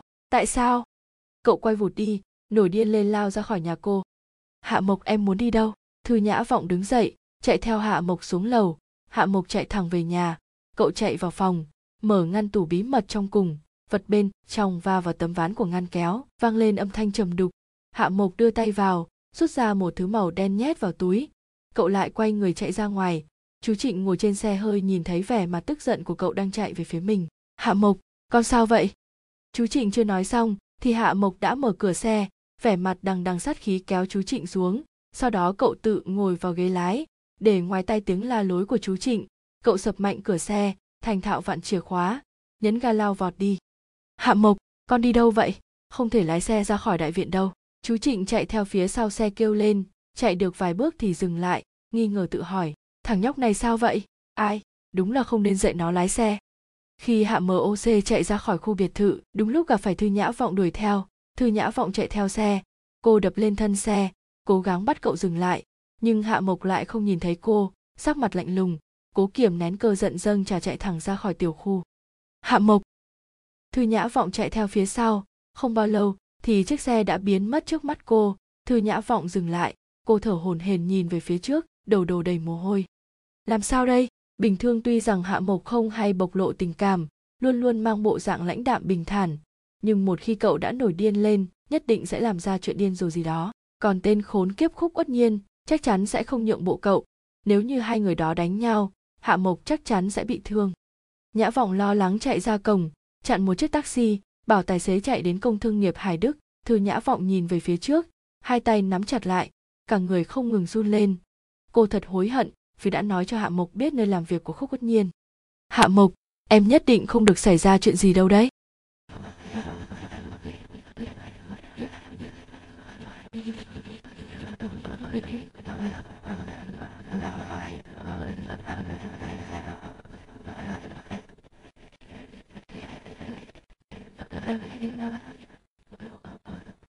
Chương 11B, Nhã Vọng, đừng khóc thư nhã vọng lê thân thể mệt lử chạy ra bên ngoài đại viện, chặn một chiếc taxi, sau đó nói địa chỉ, gấp gáp đến mức mắt đỏ ngầu lên.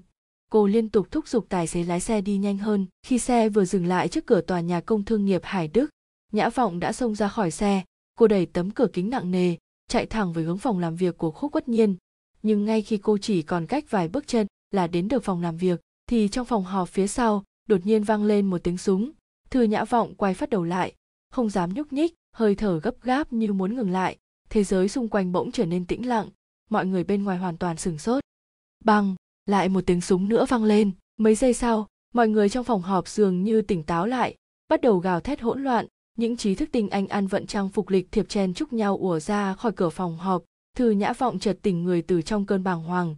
Chân tay cô thoáng cái trở nên lạnh ngắt, cô cắn chặt môi, loạn choạng men theo vách tường. Cô cố hết sức đẩy đám người đang tràn ra từ trong phòng họp có một vài người lao ra ngoài còn đụng phải cô. Đến khi cô vào được trong phòng, bên trong chỉ còn lại một cậu thiếu niên trông rất điển trai. Cậu thiếu niên đứng thẳng người ở nơi đó, tay giơ súng, ánh mắt trống rỗng nhìn người đàn ông đang ngồi trên ghế. Người đàn ông đó mặc đồ tây, trên sống mũi anh tuấn đeo một cặp kính gọng vàng, gã ngồi trên ghế, cơ thể buông thõng đôi mắt nhắm nghiền, dòng máu đỏ tươi từ miệng vết thương tuông ồ ạt ra ngoài, nhỏ tong tong trên mặt sàn, những giọt máu tươi tung tóe làm đôi giày thể thao màu trắng nhuộm đỏ đầu óc thư nhã vọng trống rỗng, cô mở to hai mắt đầy nỗi kinh hoàng, môi run run. Trong phòng mùi máu tươi tanh nồng, khiến người ta hoảng sợ. Hạ mộc cứng người đứng yên ở đó, bên má phải của cậu dính đầy máu, nhưng gương mặt vẫn lãnh đạm không có chút cảm xúc, chỉ có đôi tay run rẩy đã để lộ tâm trạng của cậu. Trái tim thư nhã vọng thắt lại, cô bước từng bước đến gần, ngồi xuống nhìn khúc bất nhiên vẫn ngồi trên ghế. Cô khẽ giơ tay lên thử xem gã còn thở không. Đột nhiên cô rụt tay lại ngay cả hít thở cũng bắt đầu khó khăn. Thư nhã vọng bụng miệng hoảng sợ khẽ nức nở, cậu ấy giết người, cậu ấy đã vì cô mà giết người thật rồi. Cô ngẩng đầu nhìn lên hạ mộc, cậu vẫn giữ nguyên tư thế nổ súng, cứng đờ người đứng một chỗ. Thư nhã vọng run lẩy bẩy đứng dậy, cô giơ tay giữ lấy khẩu súng trong tay cậu, sau đó lấy nó ra, cô siết chặt bàn tay đang run run của cậu trong tay mình, nghẹn ngào gọi tên của cậu, hạ mộc. Giọng nói của cô như đánh thức cậu, ánh mắt mông lung của cậu dần dần tập trung lại cậu nhìn cô. Nước mắt cô trào ra. Nhã vọng đừng khóc. Cậu đưa tay lên dịu dàng lau nước mắt của cô đi. Không ai có thể ức hiếp chị. Không ai có thể. Thư nhã vọng vô cùng kinh ngạc. Trong lòng thấy khó chịu giống như có lửa cháy thiêu đốt. Cô vừa khóc vừa đưa hai tay ra ôm chặt lấy cậu. Hạ mộc hạ mộc ơi! Mùa đông năm 22 tuổi đó kết thúc trong tiếng gào rú lẫn lộn còi xe cảnh sát và xe cứu thương. Trong khoảnh khắc khi cô ôm chặt lấy người thiếu niên vào lòng, khi cậu bị đưa đi trong chiếc còng tay lạnh lẽo, Thư Nhã Vọng theo xe cảnh sát, khóc nước nở cạn cả sức lực. Từ lúc đó, thế giới của cô thoát cái đã vỡ tan thành từng mảnh nhỏ, sẽ không có cách nào ghép lại nguyên vẹn. Thư Nhã Vọng ngồi đờ đẫn trên giường, cô tự ôm chặt lấy mình, trên ống quần dính đầy máu, cô ngẩng người nhìn hai tay, trong đầu hoàn toàn trống trải thư nhã vọng dùng hết sức cắn vào ngón tay cả người cô vẫn run bần bật đã 10 ngày đã là ngày thứ 10 từ khi hạ mộc bị bắt giam mọi chuyện dường như cứ dần chuyển biến theo tình huống xấu khúc quất nhiên bị thương nặng, lại mất máu quá nhiều, nên rơi vào hôn mê sâu, bác sĩ chẩn đoán rất có thể gã sẽ trở thành người sống thực vật. Ba của khúc quất nhiên không thể nào chấp nhận, việc ông ta có thể sẽ chịu nỗi đau lần thứ hai mất đi đứa con yêu quý. Ông ta điên cuồng trả thù khi hạ mộc đang bị bắt nhốt trong trại giam. Ông ta lấy được đoạn phim quay lại cảnh trong phòng họp tung lên mạng. Con ông cháu cha dùng súng giết người, đề tài quá tốt cho dư luận. Sự việc vừa xuất hiện trên mạng trong chốc lát, đã dấy lên nhiều làn sóng những cư dân mạng không biết đầu đuôi của câu chuyện đã hô hào khẩu hiệu giết người đền mạng. Ông ta còn chi giá cao thuê đài truyền hình đưa tin tức này liên tục trong 3 ngày, gây ra luồng phản ứng dữ dội trong xã hội. Lãnh đạo cục công an rất coi trọng vụ án này, nên từ chối luôn không gặp mặt người của họ hạ. Trong nhất thời hạ gia không có cách nào nộp tiền bảo lãnh cho hạ mộc. Hạ tư lệnh đã từng muốn tìm ba của khúc quất nhiên hòa giải, nhưng ông ta chỉ nói một câu, tôi tin hạ tư lệnh cũng hiểu được nỗi đau mất con của tôi, đau đớn này cho dù có bất cứ điều kiện gì cũng không thể cho qua được. Lời này cũng đã thể hiện rõ thái độ cương quyết của ông ta. Nếu như khúc quất nhiên chết thật, thì cho dù ông ta có táng ra bại sản cũng sẽ kiện cho hạ mộc ngồi tù. Trong biệt thự nhà hạ mộc giờ chìm trong một không gian im ắng. Ông thư đứng ngoài phòng khách, vẻ mặt nghiêm nghị của hạ tư lệnh vô cùng lạnh lùng. Ông đan hai tay hỏi, luật sư lưu, theo anh vụ kiện này, tòa án sẽ phán thế nào? Luật sư lưu ngồi đối diện tư lệnh hạ hít một hơi mới cao mày nói, vụ án này nếu như khúc quất nhiên chết tội dùng dùng súng giết người sẽ phạt ngồi tù. Theo luật hình sự nước ta quy định tội phạm chưa thành niên không áp dụng án tử hình bao gồm cả việc hoãn thi hành án tử hình cho nên tòa sẽ không phán tử hình hay hoãn thi hành án tử hình. Hơn nữa đối với tội phạm chưa thành niên luật hình sự có quy định cần đưa ra một án phạt nhẹ hơn hoặc giảm khung hình phạt. Nói cách khác mức cao nhất của vụ án này có thể sẽ bị phán tù trung thân hoặc phạt tù có thời hạn từ 15 năm trở lên. Nếu như người kia không chết, tội sử dụng súng trái phép giết người chưa thành, phạt cả hai tội gộp lại, cao nhất có thể phạt tù có thời hạn từ 10 năm trở lên, thấp nhất là phạt tù có thời hạn từ 6 năm trở lên. Nhưng, phán quyết cụ thể thế nào còn phải xem vào quan tòa. Hạ tư lệnh trầm ngâm một lúc, sau đó lại hỏi, anh cảm thấy mình có thể nắm chắc mấy phần giảm hình phạt xuống đến mức thấp nhất. Luật sư Lưu đầy mắt kính nói, chuyện này phải xem người trong bệnh viện có chết hay không mới có thể khẳng định rõ ràng được còn nữa hạ tư lệnh chúng ta có thể tìm thẩm phán chịu trách nhiệm vụ án này bên viện kiểm sát thành phố. Tuy chứng cứ rõ ràng, nhưng phán quyết ít nhiều vẫn phải dựa trên lời nói của quan tòa. Hạ tư lệnh lạnh lùng hỏi, bên bị cáo bị dồn ép như vậy, hình phạt có thể nặng thêm không? Luật sư lưu lắc đầu, người bị hại khởi kiện thông thường là muốn bồi thường, không có trách nhiệm hình sự. Ông ta yêu cầu gì thì cũng chỉ là muốn tăng thêm mức bồi thường về kinh tế. Hạ tư lệnh gật đầu, tôi biết rồi, anh về trước đi, việc này là phiền anh. Ấy hạ tư lệnh khách sáo rồi. Luật sư lưu thu dọn tài liệu đứng lên, kính cẩn gật đầu. Hạ tư lệnh gật đầu, luật sư lưu quay người rời khỏi. Hạ tư lệnh trầm ngâm một lát, gọi, tiểu trịnh. Chú trịnh đứng ra. Vâng tư lệnh. Thẩm phán uông đó nói thế nào? Ông ấy nói sẽ cố gắng hết sức. Cái gì gọi là cố gắng hết sức? Hạ tư lệnh ném bột chén trà lên bàn. Ông ta dám phán hạ mộc ngồi tù thử xem. Tư lệnh, tôi nghe nói, khúc điển dũng cũng đã tặng lễ vật cho kiểm sát trưởng tòa án mặt hạ tư lệnh sắc lại, chú trịnh lại nói tiếp, nhưng mà, họ cũng không dám nhận. Hạ tư lệnh hừ giọng, tiếp tục tìm người, dẹp yên vụ án này trước, đừng để bị truy tố trước pháp luật chờ cho mọi chuyện lắng xuống hãng tính. Vâng. Sau khi chú trịnh đi, ông thư áy náy cúi đầu nói, tư lệnh, đều do tôi không tốt. Hạ tư lệnh nắm chặt nắm tay nện xuống bàn, tức giận gằn giọng trách mắng, thư toàn, tôi giao hạ mộc cho anh dạy dỗ, nào ngờ anh lại dạy nó thành một con chó trung thành tận tụy ai dám ức hiếp con gái anh thì nó nhào tới cắn người đó. Anh dạy dỗ tốt thật đấy đúng là tốt thật. Hạ tư lệnh nói dứt lời tức giận đập bàn một cái sau đó phất tay bỏ đi. Ông thư cắn răng cúi đầu thở dài. Hạ mộc bị giam ngày thứ 20, bác sĩ tuyên bố do đại não của khúc uất nhiên bị thiếu máu cục bộ và thiếu oxy cho nên không thể thoát khỏi trạng thái hôn mê sâu mất ý thức, được chẩn đoán sẽ trở thành người sống thực vật. Ngày thứ 24 Hạ Mộc bị bắt giam, cả nhà họ Khúc vận động toàn bộ mối quan hệ, thúc đẩy vụ án bước vào quá trình khởi tố, quyết tâm khiến Hạ Mộc phải ngồi tù. Ngày thứ 26 Hạ Mộc bị bắt giam, Thư Nhã Vọng phát hiện cô đã mang thai. Trong phòng chăm sóc đặc biệt, một người đàn ông mang máy thở yên lặng nằm trên giường, hai má hõm sâu, không còn vẻ tuấn tú của ngày xưa. Thư Nhã Vọng trầm ngâm, đứng phía sau vách kính, im lặng nhìn người đàn ông nằm trong phòng, ánh mắt lạnh lùng thời gian trôi qua rất lâu cô cũng không động đậy mãi cho đến khi phía sau vang lên tiếng bước chân nặng nề cô tới đây làm gì giọng nói già cỗi vang lên phía sau cô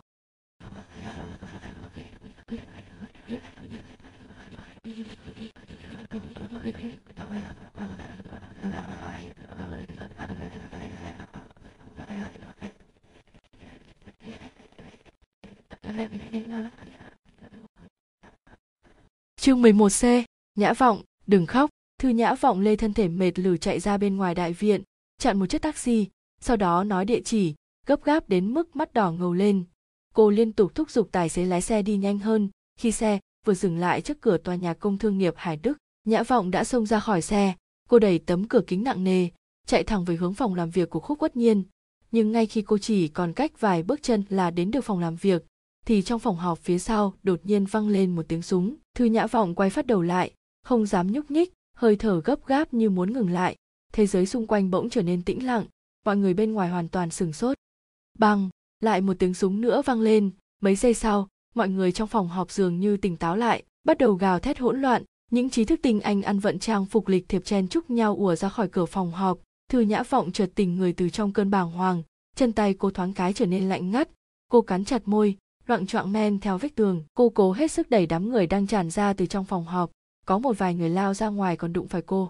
Đến khi cô vào được trong phòng, bên trong chỉ còn lại một cậu thiếu niên trông rất điển trai cậu thiếu niên đứng thẳng người ở nơi đó, tay giơ súng, ánh mắt trống rỗng nhìn người đàn ông đang ngồi trên ghế. Người đàn ông đó mặc đồ tây, trên sống mũi anh tuấn đeo một cặp kính gọng vàng, gã ngồi trên ghế, cơ thể buông thòng, đôi mắt nhắm nghiền, dòng máu đỏ tươi từ miệng vết thương tuông ồ ạt ra ngoài, nhỏ tong tong trên mặt sàn, những giọt máu tươi tung tóe làm đôi giày thể thao màu trắng nhuộm đỏ.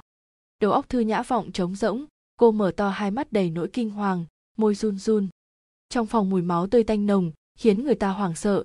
Hạ mộc cứng người đứng yên ở đó, bên má phải của cậu dính đầy máu, nhưng gương mặt vẫn lãnh đạm không có chút cảm xúc, chỉ có đôi tay run rẩy đã để lộ tâm trạng của cậu. Trái tim thư nhã vọng thắt lại. Cô bước từng bước đến gần, ngồi xuống nhìn khúc bất nhiên vẫn ngồi trên ghế. Cô khẽ giơ tay lên thử xem gã còn thở không. Đột nhiên cô rụt tay lại. Ngay cả hít thở cũng bắt đầu khó khăn. Thư nhã vọng bụng miệng hoảng sợ khẽ nức nở. Cậu ấy giết người. Cậu ấy đã vì cô mà giết người thật rồi cô ngẩng đầu nhìn lên hạ mộc, cậu vẫn giữ nguyên tư thế nổ súng. Cứng đờ người đứng một chỗ, thư nhã vọng run lẩy bẩy đứng dậy, cô giơ tay giữ lấy khẩu súng trong tay cậu. Sau đó lấy nó ra, cô siết chặt bàn tay đang run run của cậu trong tay mình, nghẹn ngào gọi tên của cậu, hạ mộc. Giọng nói của cô như đánh thức cậu, ánh mắt mông lung của cậu dần dần tập trung lại, cậu nhìn cô. Nước mắt cô trào ra. Nhã vọng, đừng khóc, cậu đưa tay lên dịu dàng lau nước mắt của cô đi, không ai có thể ức hiếp chị không ai có thể. Thư nhã vọng vô cùng kinh ngạc trong lòng thấy khó chịu giống như có lửa cháy thiêu đốt. Cô vừa khóc vừa đưa hai tay ra ôm chặt lấy cậu. Hạ mộc hạ mộc ơi! Mùa đông năm 22 tuổi đó kết thúc trong tiếng gào rú lẫn lộn còi xe cảnh sát và xe cứu thương. Trong khoảnh khắc khi cô ôm chặt lấy người thiếu niên vào lòng, khi cậu bị đưa đi trong chiếc còng tay lạnh lẽo, Thư Nhã Vọng theo xe cảnh sát, khóc nước nở cạn cả sức lực. Từ lúc đó, thế giới của cô thoát cái đã vỡ tan thành từng mảnh nhỏ, sẽ không có cách nào ghép lại nguyên vẹn. Thư Nhã Vọng ngồi đờ đẫn trên giường, cô tự ôm chặt lấy mình, trên ống quần dính đầy máu, cô ngẩng người nhìn hai tay, trong đầu hoàn toàn trống trải. Thư Nhã Vọng dùng hết sức cắn vào ngón tay, cả người cô vẫn run bần bật, đã 10 ngày, đã là ngày thứ 10 từ khi Hạ Mộc bị bắt giam, mọi chuyện dường như cứ dần chuyển biến theo tình huống xấu. Khúc Quất Nhiên bị thương nặng, lại mất máu quá nhiều nên rơi vào hôn mê sâu, bác sĩ chẩn đoán rất có thể gã sẽ trở thành người sống thực vật. Ba của Khúc Quất Nhiên không thể nào chấp nhận việc ông ta có thể sẽ chịu nỗi đau lần thứ hai mất đi đứa con yêu quý. Ông ta điên cuồng trả thù khi Hạ Mộc đang bị bắt nhốt trong trại giam, ông ta lấy được đoạn phim quay lại cảnh trong phòng họp tung lên mạng. Con ông cháu cha dùng súng giết người đề tài quá tốt cho dư luận. Sự việc vừa xuất hiện trên mạng trong chốc lát đã dấy lên nhiều làn sóng. Những cư dân mạng không biết đầu đuôi của câu chuyện đã hô hào khẩu hiệu giết người đền mạng. Ông ta còn chi giá cao thuê đài truyền hình đưa tin tức này liên tục trong 3 ngày gây ra luồng phản ứng dữ dội trong xã hội. Lãnh đạo cục công an rất coi trọng vụ án này, nên từ chối luôn không gặp mặt người của họ hạ. Trong nhất thời hạ ra không có cách nào nộp tiền bảo lãnh cho hạ mộc. Hạ tư lệnh đã từng muốn tìm ba của khúc quất nhiên hòa giải, nhưng ông ta chỉ nói một câu, tôi tin hạ tư lệnh cũng hiểu được nỗi đau mất con của tôi, đau đớn này, cho dù có bất cứ điều kiện gì cũng không thể cho qua được. Lời này cũng đã thể hiện rõ thái độ cương quyết của ông ta. Nếu như khúc quất nhiên chết thật thì cho dù ông ta có táng ra bại sản cũng sẽ kiện cho hạ mộc ngồi tù. Trong biệt thự nhà hạ mộc giờ chìm trong một không gian im ắng. Ông thư đứng ngoài phòng khách, vẻ mặt nghiêm nghị của hạ tư lệnh vô cùng lạnh lùng. Ông đan hai tay hỏi, luật sư lưu, theo anh vụ kiện này, tòa án sẽ phán thế nào? Luật sư lưu ngồi đối diện tư lệnh hạ hít một hơi mới cao mày nói, vụ án này, nếu như khúc uất nhiên chết, tội dùng dùng súng giết người, sẽ phạt ngồi tù. Theo luật hình sự nước ta quy định, tội phạm chưa thành niên không áp dụng án tử hình bao gồm cả việc hoãn thi hành án tử hình cho nên tòa sẽ không phán tử hình hay hoãn thi hành án tử hình. Hơn nữa đối với tội phạm chưa thành niên luật hình sự có quy định cần đưa ra một án phạt nhẹ hơn hoặc giảm khung hình phạt. Nói cách khác, mức cao nhất của vụ án này có thể sẽ bị phán tù trung thân hoặc phạt tù có thời hạn từ 15 năm trở lên. Nếu như người kia không chết, tội sử dụng súng trái phép giết người chưa thành, phạt cả hai tội gộp lại, cao nhất có thể phạt tù có thời hạn từ 10 năm trở lên, thấp nhất là phạt tù có thời hạn từ 6 năm trở lên. Nhưng, phán quyết cụ thể thế nào còn phải xem vào quan tòa. Hạ tư lệnh trầm ngâm một lúc, sau đó lại hỏi, anh cảm thấy mình có thể nắm chắc mấy phần giảm hình phạt xuống đến mức thấp nhất luật sư lưu đầy mắt kính nói chuyện này phải xem người trong bệnh viện có chết hay không mới có thể khẳng định rõ ràng được còn nữa hạ tư lệnh chúng ta có thể tìm thẩm phán chịu trách nhiệm vụ án này bên viện kiểm sát thành phố tuy chứng cứ rõ ràng nhưng phán quyết ít nhiều vẫn phải dựa trên lời nói của quan tòa hạ tư lệnh lạnh lùng hỏi, bên bị cáo bị dồn ép như vậy, hình phạt có thể nặng thêm không? Luật sư lưu lắc đầu, người bị hại khởi kiện thông thường là muốn bồi thường, không có trách nhiệm hình sự. Ông ta yêu cầu gì thì cũng chỉ là muốn tăng thêm mức bồi thường về kinh tế. Hạ tư lệnh gật đầu, tôi biết rồi, anh về trước đi, việc này là phiền anh. Ấy, hạ tư lệnh khách sáo rồi, luật sư lưu thu dọn tài liệu đứng lên, kính cẩn gật đầu. Hạ tư lệnh gật đầu, luật sư lưu quay người rời khỏi hạ tư lệnh trầm ngâm một lát, gọi, tiểu trịnh. Chú trịnh đứng ra. Vâng tư lệnh. Thẩm phán uông đó nói thế nào? Ông ấy nói sẽ cố gắng hết sức. Cái gì gọi là cố gắng hết sức? Hạ tư lệnh ném bột chén trà lên bàn. Ông ta dám phán hạ mộc ngồi tù thử xem. Tư lệnh, tôi nghe nói, khúc điển dũng cũng đã tặng lễ vật cho kiểm sát trưởng tòa án. Mặt hạ tư lệnh sắc lại, chú trịnh lại nói tiếp, nhưng mà họ cũng không dám nhận. Hạ tư lệnh hừ giọng, tiếp tục tìm người dẹp yên vụ án này trước, đừng để bị truy tố trước pháp luật, chờ cho mọi chuyện lắng xuống hãng tính. Vâng. Sau khi chú trịnh đi, ông thư áy náy cúi đầu nói, tư lệnh, đều do tôi không tốt. Hạ tư lệnh nắm chặt nắm tay nện xuống bàn, tức giận gằn giọng trách mắng, thư toàn, tôi giao hạ mộc cho anh dạy dỗ, nào ngờ anh lại dạy nó thành một con chó trung thành tận tụy, ai dám ức hiếp con gái anh, thì nó nhào tới cắn người đó, anh dạy dỗ tốt thật đấy, đúng là tốt thật. Hạ tư lệnh nói dứt lời tức giận đập bàn một cái sau đó phất tay bỏ đi ông thư cắn răng cúi đầu thở dài hạ mộc bị giam ngày thứ 20, bác sĩ tuyên bố do đại não của khúc uất nhiên bị thiếu máu cục bộ và thiếu oxy cho nên không thể thoát khỏi trạng thái hôn mê sâu, mất ý thức, được chẩn đoán sẽ trở thành người sống thực vật. Ngày thứ 24 Hạ Mộc bị bắt giam, cả nhà họ Khúc vận động toàn bộ mối quan hệ, thúc đẩy vụ án bước vào quá trình khởi tố, quyết tâm khiến Hạ Mộc phải ngồi tù. Ngày thứ 26 Hạ Mộc bị bắt giam, Thư Nhã Vọng phát hiện cô đã mang thai. Trong phòng chăm sóc đặc biệt, một người đàn ông mang máy thở yên lặng nằm trên giường, hai má hõm sâu, không còn vẻ tuấn tú của ngày xưa. Thư Nhã Vọng trầm ngâm, đứng phía sau vách kính, im lặng nhìn người đàn ông nằm trong phòng, ánh mắt lạnh lùng. Thời gian trôi qua rất lâu cô cũng không động đậy, mãi cho đến khi phía sau vang lên tiếng bước chân nặng nề. Cô tới đây làm gì? Giọng nói giả cỗi vang lên phía sau cô.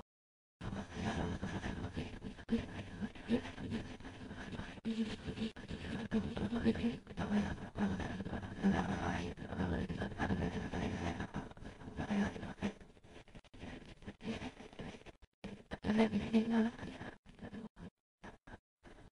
11D, Nhã Vọng, đừng khóc, có tiền thì chuyện gì cũng có thể giải quyết êm đẹp, cho dù Khúc uất nhiên có biến thành một người thực vật, nhưng họ Khúc vẫn có thể dễ dàng có được một tờ giấy hôn thú. Thư Nhã Vọng chỉ cần ký tên lên đó thế là sẽ trở thành vợ của Khúc uất nhiên. Trong phòng bệnh, Thư Nhã Vọng đang cụp mắt ngẩn ngơ nhìn tờ giấy kết hôn, qua một lúc thật lâu, sau đó, cô mới nhẹ nhàng cầm lấy cây bút bên cạnh, im lặng ký cái tên mình từng viết trăm ngàn lần lên trên mặt giấy. Sau khi ký xong, cô ngồi dựa vào ghế, lặng lặng nhìn lên giấy chứng nhận trên bàn, đã từng có lúc cô cho rằng bên cạnh tên của mình chắc chắn sẽ viết một cái tên khác, thì ra là không phải như vậy. Ông Khúc ngồi đối điện cô, nhìn cô đầy miệt thị, đừng tỏ ra không tình nguyện như vậy, nếu con trai tôi không phải như bây giờ, cô có muốn sinh con cho nó hay muốn gả cho nó, tôi sẽ không đời nào chấp nhận. Thư Nhã Vọng cũng liếc ánh mắt khinh miệt nhìn ông ta. Ông Khúc lấy lại tờ hôn thú, gằn giọng, từ hôm nay trở đi, cô cứ ở lại trong phòng bệnh mà yên tâm dưỡng thai. Thư Nhã Vọng không màng tới ông ta, coi ông ta như chưa bao giờ có mặt trong phòng bệnh này, bỗng nhiên cô chợt hiểu được cảm giác của Hạ Mộc, chợt hiểu ra vì sao cậu lại yên lặng như vậy, vì sao cậu không muốn đáp lời người khác, vì sao lại luôn có bộ mặt u sầu, lạnh nhạt như vậy. Thư Nhã Vọng bỗng hỏi, chừng nào ông mới buông tha cho Hạ Mộc? Hừ, bên này tôi vừa mở miệng nói một câu thì bên kia, họ Hạ đã đưa nó đi rồi. Thư Nhã Vọng thở nhẹ một hơi, thật à, đã về nhà rồi sao? Ông Khúc đứng dậy, tôi đã đồng ý với các người, bây giờ đến lượt cô thực hiện lời hứa, nếu như giữa đường cô muốn thay đổi, hại nhà họ Khúc không có người nối dõi, vậy thì đừng trách tới lúc đó tôi trở mặt. Nói dứt lời, ông ta đi ra khỏi phòng bệnh, nhẹ nhàng đóng cửa phòng lại. Thư Nhã Vọng mở to mắt lạnh lùng nhìn bóng lưng ông ta, trở mặt, ông chờ được.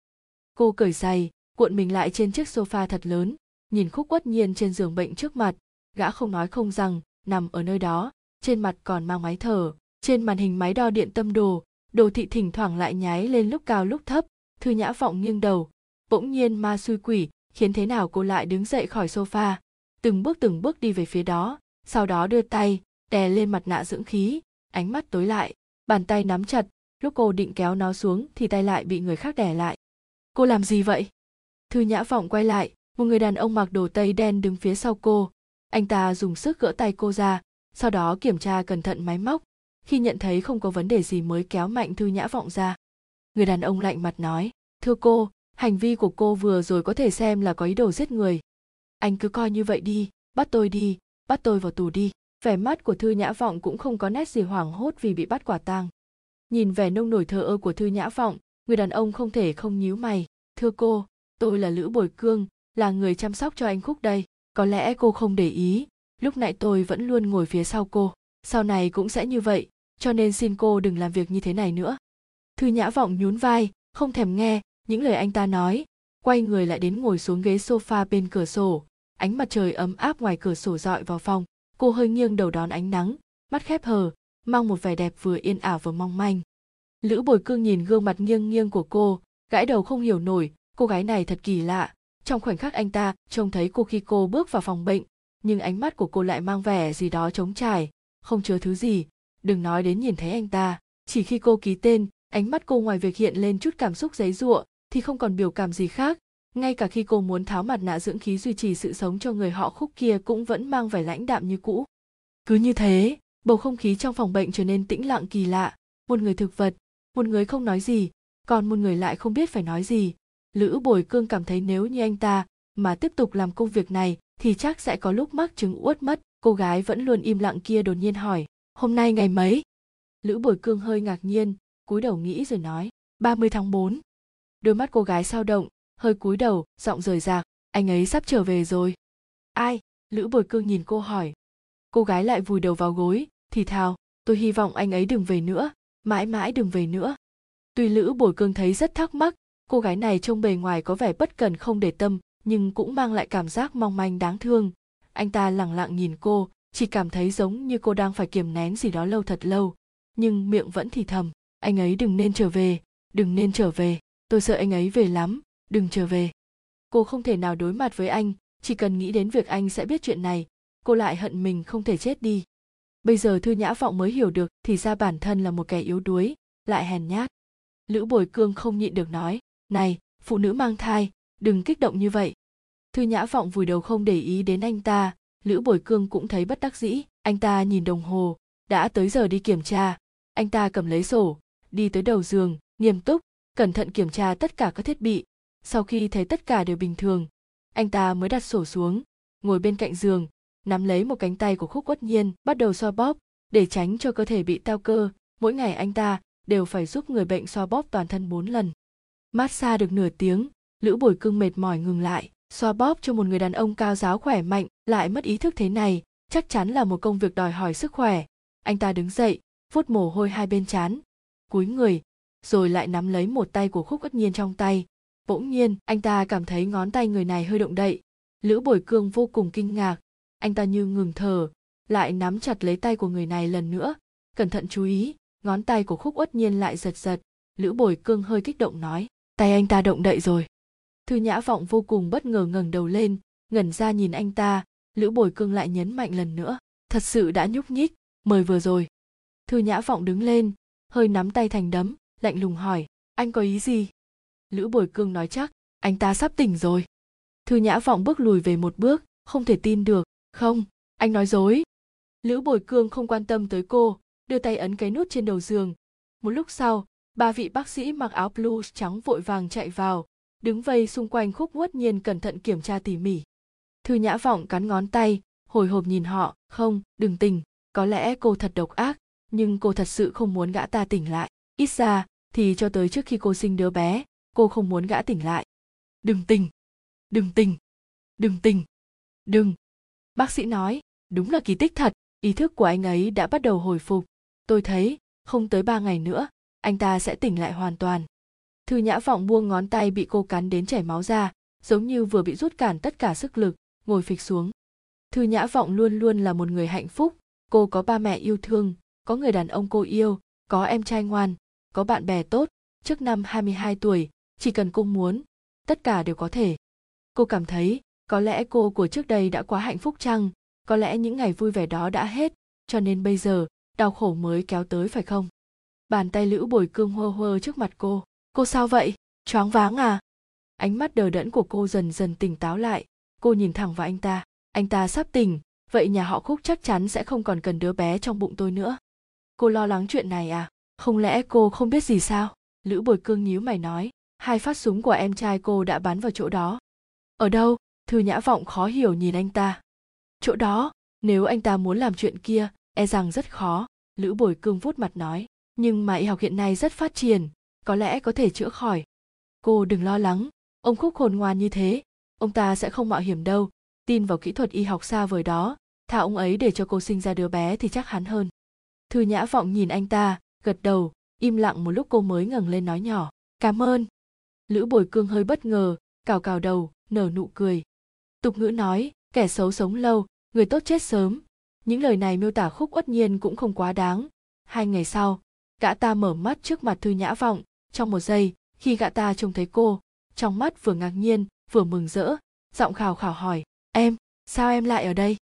Thư nhã vọng nhìn gã, cười khẩy, bây giờ tôi là vợ của anh, dĩ nhiên tôi phải ở đây. Khúc uất nhiên nghe cô nói, không nén nổi nụ cười đôi môi khô nẻ bị nứt ra, máu tươm từ vết rách. Anh rất tò mò là đã xảy ra chuyện gì. Nhưng mà, cho dù là có xảy ra gì đi nữa, thì anh cũng cảm thấy rất vui. Thư nhã vọng cười gằn chuyện gì à? Anh không biết gì sao? Bây giờ anh là một tên thái ghi, hay nên gọi là gai nhỉ? Gương mặt khúc uất nhiên bỗng trở nên méo mó, con mắt bỗng nhiên trợn to. Ý em là gì? Ý trên mặt chữ, ý trên mặt chữ. Khúc uất nhiên bỗng điên cuồng muốn bật dậy, gã muốn nhìn cơ thể gã nhưng gã không thể động đậy được, chỉ có thể la hét kích động. Lữ bồi cương vội chạy tới đè gã lại, anh khúc, đừng kích động. Lúc ông khúc bước vào nhìn thấy cảnh tượng này, ông ta lo lắng chạy tới bên cạnh giường hỏi, xảy ra chuyện gì? Xảy ra chuyện gì? Khúc uất nhiên gào thét như phát điên, ba, tại sao ba phải cứu con? Đã như vậy thì thả con chết. Uất nhiên, không có gì đâu, ba nhất định tìm người chữa khỏi cho con. Ba hỏi rồi, bên mỹ nói có cơ hội phục hồi lại như cũ, con đừng lo cho dù ông khúc nói thế nào để an ủi khúc quất nhiên, thì gã ta vẫn cứ dãy giụa gào thét đau khổ kịch liệt. Ông khúc quay phát người lại trừng mắt nhìn thư nhã vọng. Là cô nói với nó. Thư nhã vọng đứng sau ông ta lạnh lùng cười. Ông khúc vung tay lên muốn tát cô, nhưng thư nhã vọng cũng không thèm chớp mắt, bình thản nói, ông đánh đi, khiến tôi sinh non thì đừng trách. Ông ta căm hận buông tay xuống, lồng ngực phập phồng tức giận. Khúc uất nhiên ồn ào rất lâu, cuối cùng cũng bình tĩnh lại, khi biết được mọi chuyện gã nhìn thư nhã vọng nói, không ngờ em vì hạ mộc mà làm được đến thế này. Thư nhã vọng ngồi trên sofa, nhìn gã cười khẩy, cũng không phải hoàn toàn vì hạ mộc. Cô nhớn mắt, oán hận nhìn gã, anh hại tôi, cho nên tôi cũng muốn hủy hoại anh. Thư nhã vọng nói từng câu từng chữ, tôi sẽ ở bên cạnh anh, dằn vặt anh, hủy hoại anh, cho tới khi gạt bỏ được nỗi hận trong lòng. Khúc quất nhiên im lặng nằm trên giường bệnh một lúc, bỗng ánh mắt quái lạ nhìn cô, nhã vọng à hận thù không thích hợp với em em thế này, anh không thích đâu. Thư nhã vọng nắm chặt tay, lạnh lùng nói, từ trước tới nay, tôi không cần anh thích. Dường như khúc quất nhiên không nghe thấy câu nói của cô, gã lại nói, nhưng mà, chào đón em tới đây hành hạ anh anh rất hoan nghênh. Thư nhã vọng trừng mắt với gã, không nhịn được mắng, anh là đồ biến thái.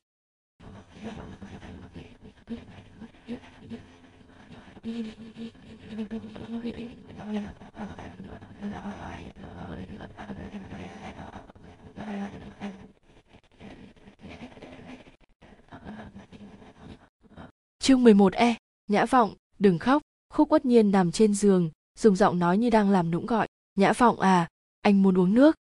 Nhã Vọng liếc nhìn gã, không thèm quan tâm.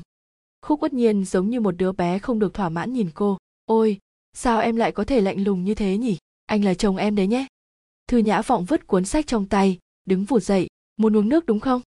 Cô đi tới tủ đầu giường, rót nước sôi còn nóng hôi hổi vào ly thủy tinh, sau đó đưa tới định chút vào trong miệng gã lữ bồi cương vội vàng chạy tới cản cô lại. Anh ta kéo tay cô ngừng tay ngừng tay trời ạ! Lúc hai người giằng co nước nóng sánh ra làm phòng tay thư nhã vọng cô vội thả tay làm ly nước rơi xuống tất cả nước trong ly đều bị đổ ra ngoài. Thư nhã vọng rít một hơi để cơn đau sự xuống tay cô bỗng nhiên bị một bàn tay khác kéo lại. Cô ngẩng đầu lên thì thấy vẻ mặt đau lòng của khúc uất nhiên nhã vọng à tay em phỏng rồi, có đau không? Thư nhã vọng thấy ngạc nhiên, cô rút phát tay về, lạnh nhạt nói khẽ, đồ điên. Nói xong cô cũng không thèm nhìn gã, quay lại ngồi xuống chỗ của mình, tức giận xoa xoa tay. Lữ bồi cương vừa thở dài, bất đắc dĩ vừa giúp khúc uất nhiên thay một cái mền mới. Sao anh lại trêu chọc cô ấy làm chi? Khúc uất nhiên cười cười nhìn chằm chằm vào thư nhã vọng, anh không cảm thấy lúc cô ấy giận dỗi nhìn rất đáng yêu ư. Lữ bồi cương quay đầu lại nhìn thư nhã vọng, giận dỗi bây giờ trông cô ấy không giống như là đang giận dỗi đâu. Này, anh đừng có nhìn chòng chọc vào bà xã của tôi thế. Khúc uất nhiên chừng ánh mắt vừa nguy hiểm vừa quái lạ nhìn anh ta. Tôi cảm thấy không được vui. Lữ bồi cương hơi bất ngờ, chán nản nghĩ, không phải anh bảo tôi nhìn sao? Còn người này đúng là bệnh hoạn. Anh ta lắc đầu, đổi một cái mền mới, chọn một chỗ ngồi xa thư nhã vọng nhất mới ngồi xuống. Anh ta lén lút quan sát sắc mặt của hai người, một người mở to mắt nhìn quyển sách trong tay, cáo kỉnh lật sang trang một người khác lúc nào cũng cười cười nhìn người kia lật sách, giống như nhìn không đủ vậy. Anh còn nhìn tôi nữa, tôi sẽ móc mắt anh. Thư nhã vọng không thèm nể nang ném cuốn sách trong tay về phía khúc quất nhiên, gã ta nghiêng đầu né được, lại cười nói, em là vợ anh anh thích làm gì thì sẽ làm đó. Khúc uất nhiên, đúng là anh có khả năng ép tôi điên lên đấy. Không sao, anh có thể cùng điên với em. Anh đã điên sẵn rồi. Vậy cũng bởi vì em nên mới điên. Thư nhã vọng hung hăng hỏi vậy sao anh không vì tôi mà đi chết đi? Vẻ mặt khúc quất nhiên như phát điên, gã nở nụ cười méo mó. Đó là tại em chưa chết. Em sống. Anh sẽ có được em. Em mà chết, anh sẽ chết cùng em. Thư nhã vọng trợn mắt nhìn gã, nói không nên lời. Khúc quất nhiên lại trở về dáng vẻ ôn hòa. Vô hại cầu xin. Nhã vọng à em có thể ở gần anh một chút không? Thư nhã vọng đứng lên đi tới bên cửa sổ. Cô ngồi quay lưng lại. Cô không nên nói chuyện với gã. Cô không nên để ý đến gã cô thật sự sợ bản thân không kiềm chế nổi, sẽ xông tới cùng chết với gã. Cô có chết cũng không sao, nhưng hạ mộc sẽ phải làm thế nào? Hạ mộc, bây giờ em sao rồi? Thư nhã vọng ngẩng đầu nhìn về phía ánh mặt trời ngoài cửa sổ. Bên trong biệt thự ở đại viện quân khu, hạ mộc bị nhốt trong phòng. Cậu ngồi cúi đầu trên giường, tóc mái dài rũ xuống đôi mắt, vẻ mặt vô cùng u ám. Cậu không ngờ, ông nội lại nhốt cậu lại. Buổi sáng sau khi cậu biết được chuyện của thư nhã vọng từ gì giúp việc chớp mắt cậu đã quay người chạy thẳng tới cửa. Trong một dậy khi tay cậu vừa đặt lên cửa, thì một giọng nói già nua vang lên phía sau cậu. Con đi đâu? Đi tìm nhã vọng. Hạ mộc không quay đầu lại. Cậu nói rất bình tĩnh. Không được đi. Hạ tư lệnh gầm khẽ. Hạ mộc quay người lại. Ánh mắt hơi kích động, cậu hỏi, tại sao con không được đi? Cậu không hiểu, ông nội đang nghĩ cái gì vậy? Tại sao ông lại làm thế này? Hạ tư lệnh bước lên mấy bước. Cô gái này sẽ hủy hoại con. Ông cũng không hiểu đứa cháu của ông đang nghĩ những gì? Tại sao lại không hiểu chuyện như vậy? Chị ấy không hủy hoại con. Hạ mộc lạnh lùng nhìn ông mình. Nếu như ông không cho con đi, thì người hủy hoại con chính là ông. Mày đang nói bậy bạ gì đó? Hạ tư lệnh bị cậu chọc tức giận, giọng nói cũng run lên. Ông muốn con trở thành người như vậy sao? Trong ánh mắt sắc bén của hạ mộc, còn có một chút bất mãn. Làm chuyện sai trái lại bỏ mặc cho một cô gái gánh tội thay, trốn sau lưng ông đợi người ta tới bảo vệ. Hạ tư lệnh không trả lời. Hạ mộc lại nói con không muốn, con thằng ngồi tù cũng không muốn làm người như vậy. Hạ mộc, hạ tư lệnh dậm chân nói, là thư nhã vọng tự nguyện, không ai bắt buộc nó. Con cũng vậy, không ai ép con cả. Hạ mộc mở cửa, ánh nắng tràn vào, lúc cậu bước ra ngoài còn thì thào nói, chuyện con làm thì tự con gánh chịu, ông đừng xen vào. Hạ tư lệnh nhìn bóng lưng cậu, ông chợt sững sờ, đột nhiên ông nhớ tới nhiều năm trước đây, chính con trai ông cũng rời khỏi nhà như thế. Khi đó nó muốn đi tới biên giới vân nam vô cùng nguy hiểm ông không cho. Ông nói, nguy hiểm quá. Ông muốn con ông ở lại nơi ông có thể bảo vệ, nhưng con ông cũng nói y như vậy, rồi bướng bỉnh rời khỏi nhà. Ba muốn con trở thành người như vậy sao? Sống cả đời vô tri vô giác trong cảnh nhàn hạ. Con không muốn. Con muốn làm chuyện bản thân yêu thích. Chuyện của con con sẽ tự cân nhắc. Ba đừng xen vào. Hạ tư lệnh chìm trong hồi ức. Nỗi đau mất đi đứa con yêu lại lần nữa dội vào lòng ông. Ông ôm lấy ngực, hít vào mấy hơi lại cảm thấy thở không nổi chú trịnh vội chạy tới đỡ lấy ông. Tư lệnh. Bắt hạ mộc về nhanh. Hạ tư lệnh thở hổn hển, chỉ vào hạ mộc nói, tôi không thể mất nó. Không thể. Đúng vậy. Từ trước tới nay ông luôn mong con ông, cháu ông đều trở thành những người đàn ông đầu đội trời chân đạp rất. Nhưng bây giờ, ông cảm thấy chúng có thể bình an sống bên cạnh ông. Dù cho đây có không phải là tâm nguyện của chúng, thì ông cũng không cho phép chúng phản kháng. Vâng. Chú trịnh dìu hạ tư lệnh ngồi lên sofa xong, rồi vội vã dẫn theo hai người lính bảo vệ hạ mộc đi chẳng bao lâu thì lại bị bắt trở về. Sắc trời dần tối, khi căn phòng chìm trong một màu đen kịt hạ mộc bỗng chậm chậm ngẩng đầu lên. Trong bóng đêm, ánh mắt càng ánh lên vẻ vững vàng và sắc sảo. Bên này hạ mộc bị hạ tư lệnh nhốt trong nhà. Còn bên kia, cuối cùng đường tiểu thiên cũng đã hoàn thành việc diễn tập tốt nghiệp và đã liên lạc được với trương tịnh vũ. Bên đầu kia điện thoại trương tĩnh vũ nháo nhào gào lên. Thiên, rốt cục cậu cũng ló mặt ra rồi. Tiểu thiên, cậu về nhanh đi trái tim đường tiểu thiên như rơi xuống cả người bỗng chốc lạnh ngắt. Anh siết chặt điện thoại lo lắng hỏi sao vậy? Nói nhanh đi. Trương Tịnh Vũ không nói rõ ràng Thư Nhã Vọng đã xảy ra chuyện gì, anh ta chỉ biết dư luận ở Mỹ quanh chuyện Hạ Mộc dùng súng bắn khúc quất nhiên. Nhưng anh ta đã quen Hạ Mộc lâu như vậy, biết rõ tính tình của cậu ấy, trong lòng Trương Tịnh Vũ cũng lờ mờ đoán được chuyện xảy ra, nhưng anh ta không dám nói cho Đường Tiểu Thiên nghe, chỉ bảo cậu ta nhanh nhanh quay về, nếu không sẽ muộn mất.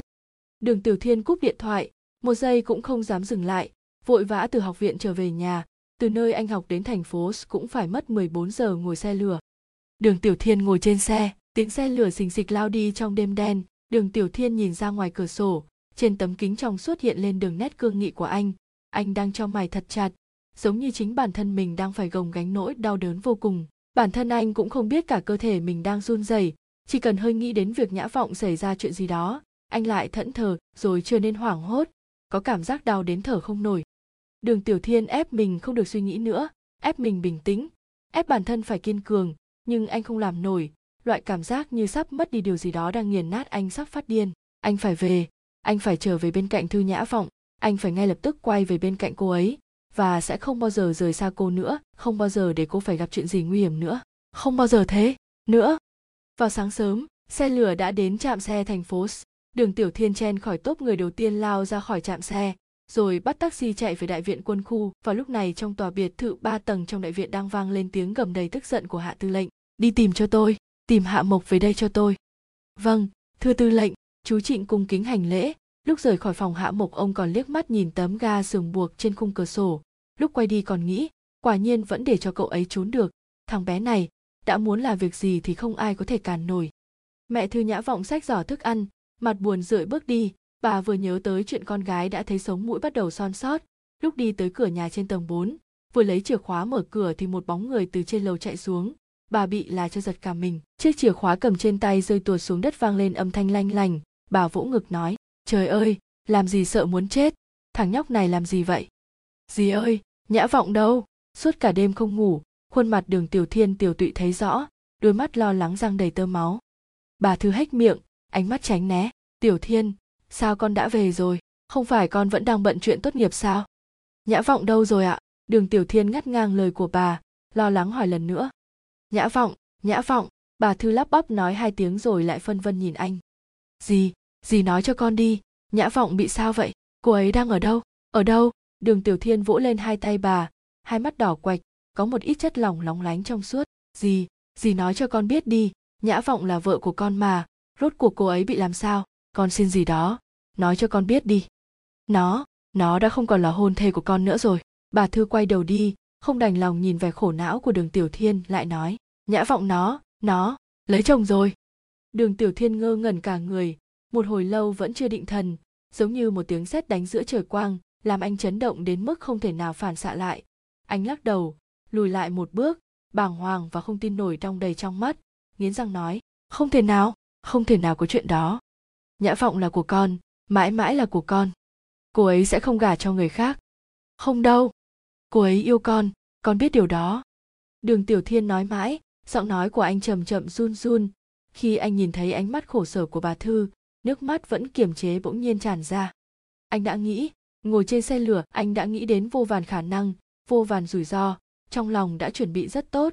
Bất kể cô có chuyện gì, anh vẫn cần cô cho dù cô có thương tổn gì anh vẫn bên cô anh yêu cô anh sẽ không rời xa cô. Nhưng anh không nghĩ tới không nghĩ tới chuyện này. Tới lúc này anh vẫn không nghĩ đến cô sẽ trở thành vợ của người ta. Ít hầu anh lên xuống bỗng kích động hỏi gì? Chắc chắn là cô ấy bị ép buộc. Là ai đã ép buộc cô ấy? Là ai?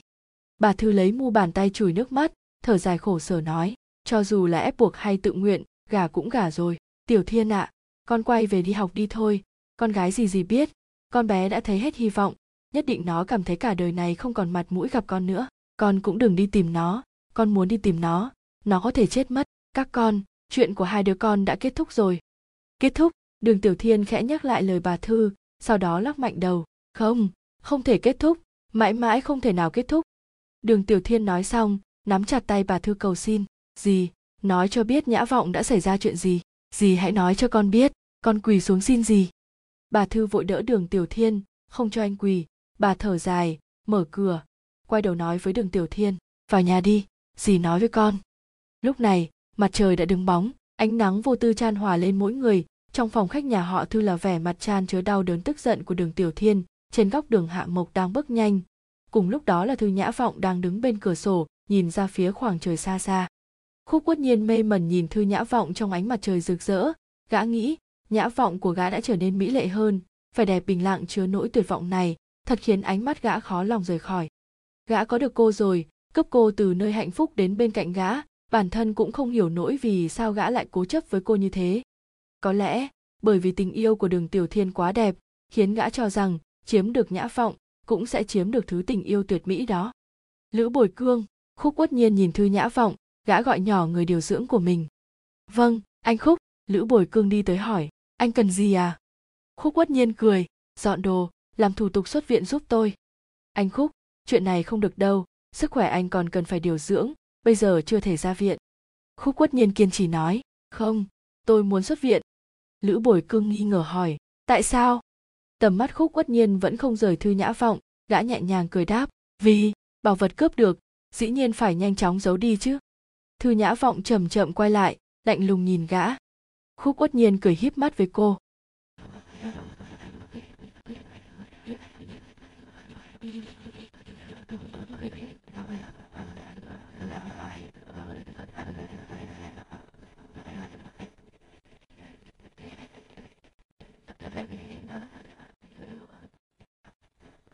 Chương 12B, chuộc tội, thủ tục xuất viện nhanh chóng đã làm xong, Lữ Bồi Cương quay lại phòng bệnh thông báo, anh Khúc, giấy tờ xuất việc đã giải quyết xong rồi, Khúc tổng bảo anh chờ một lát, ông ấy sẽ đến đưa anh về nhà.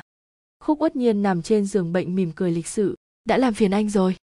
Anh đừng khách sáo, Lữ Bồi Cương điềm nhiên trả lời, gật đầu rồi đi ra ngoài. Mang tâm trạng vui vẻ, Khúc uất nhiên nhìn Thư Nhã Vọng đang ngẩn ngơ đứng bên cửa sổ, cảm thán, chực anh thật rất muốn gặp mặt đường Tiểu Thiên đấy thư nhã vọng chợt nhắm mắt lại không thèm để ý đến gã ta khúc uất nhiên nghiêng đầu mắt thâm trầm mang vẻ mặt gian ác, anh rất muốn nhìn thấy cái vẻ mặt miếu máu của nó. Thư nhã vọng quay người lại, lạnh lùng gầm mắt nhìn vào gã, anh ấy sẽ không khóc đâu. Sẽ không à? Ha ha, khúc uất nhiên có vẻ không tin, gã lại nói, ồ, còn cái thằng nhóc kia nữa, tên là gì ấy nhỉ? Hạ mộc. Trên gương mặt đẹp đẽ của khúc uất nhiên hiện lên vẻ cam thù, u ám đáng sợ. Thư nhã vọng bước lên một bước, anh không được động vào cậu ấy, chúng ta đã thỏa thuận.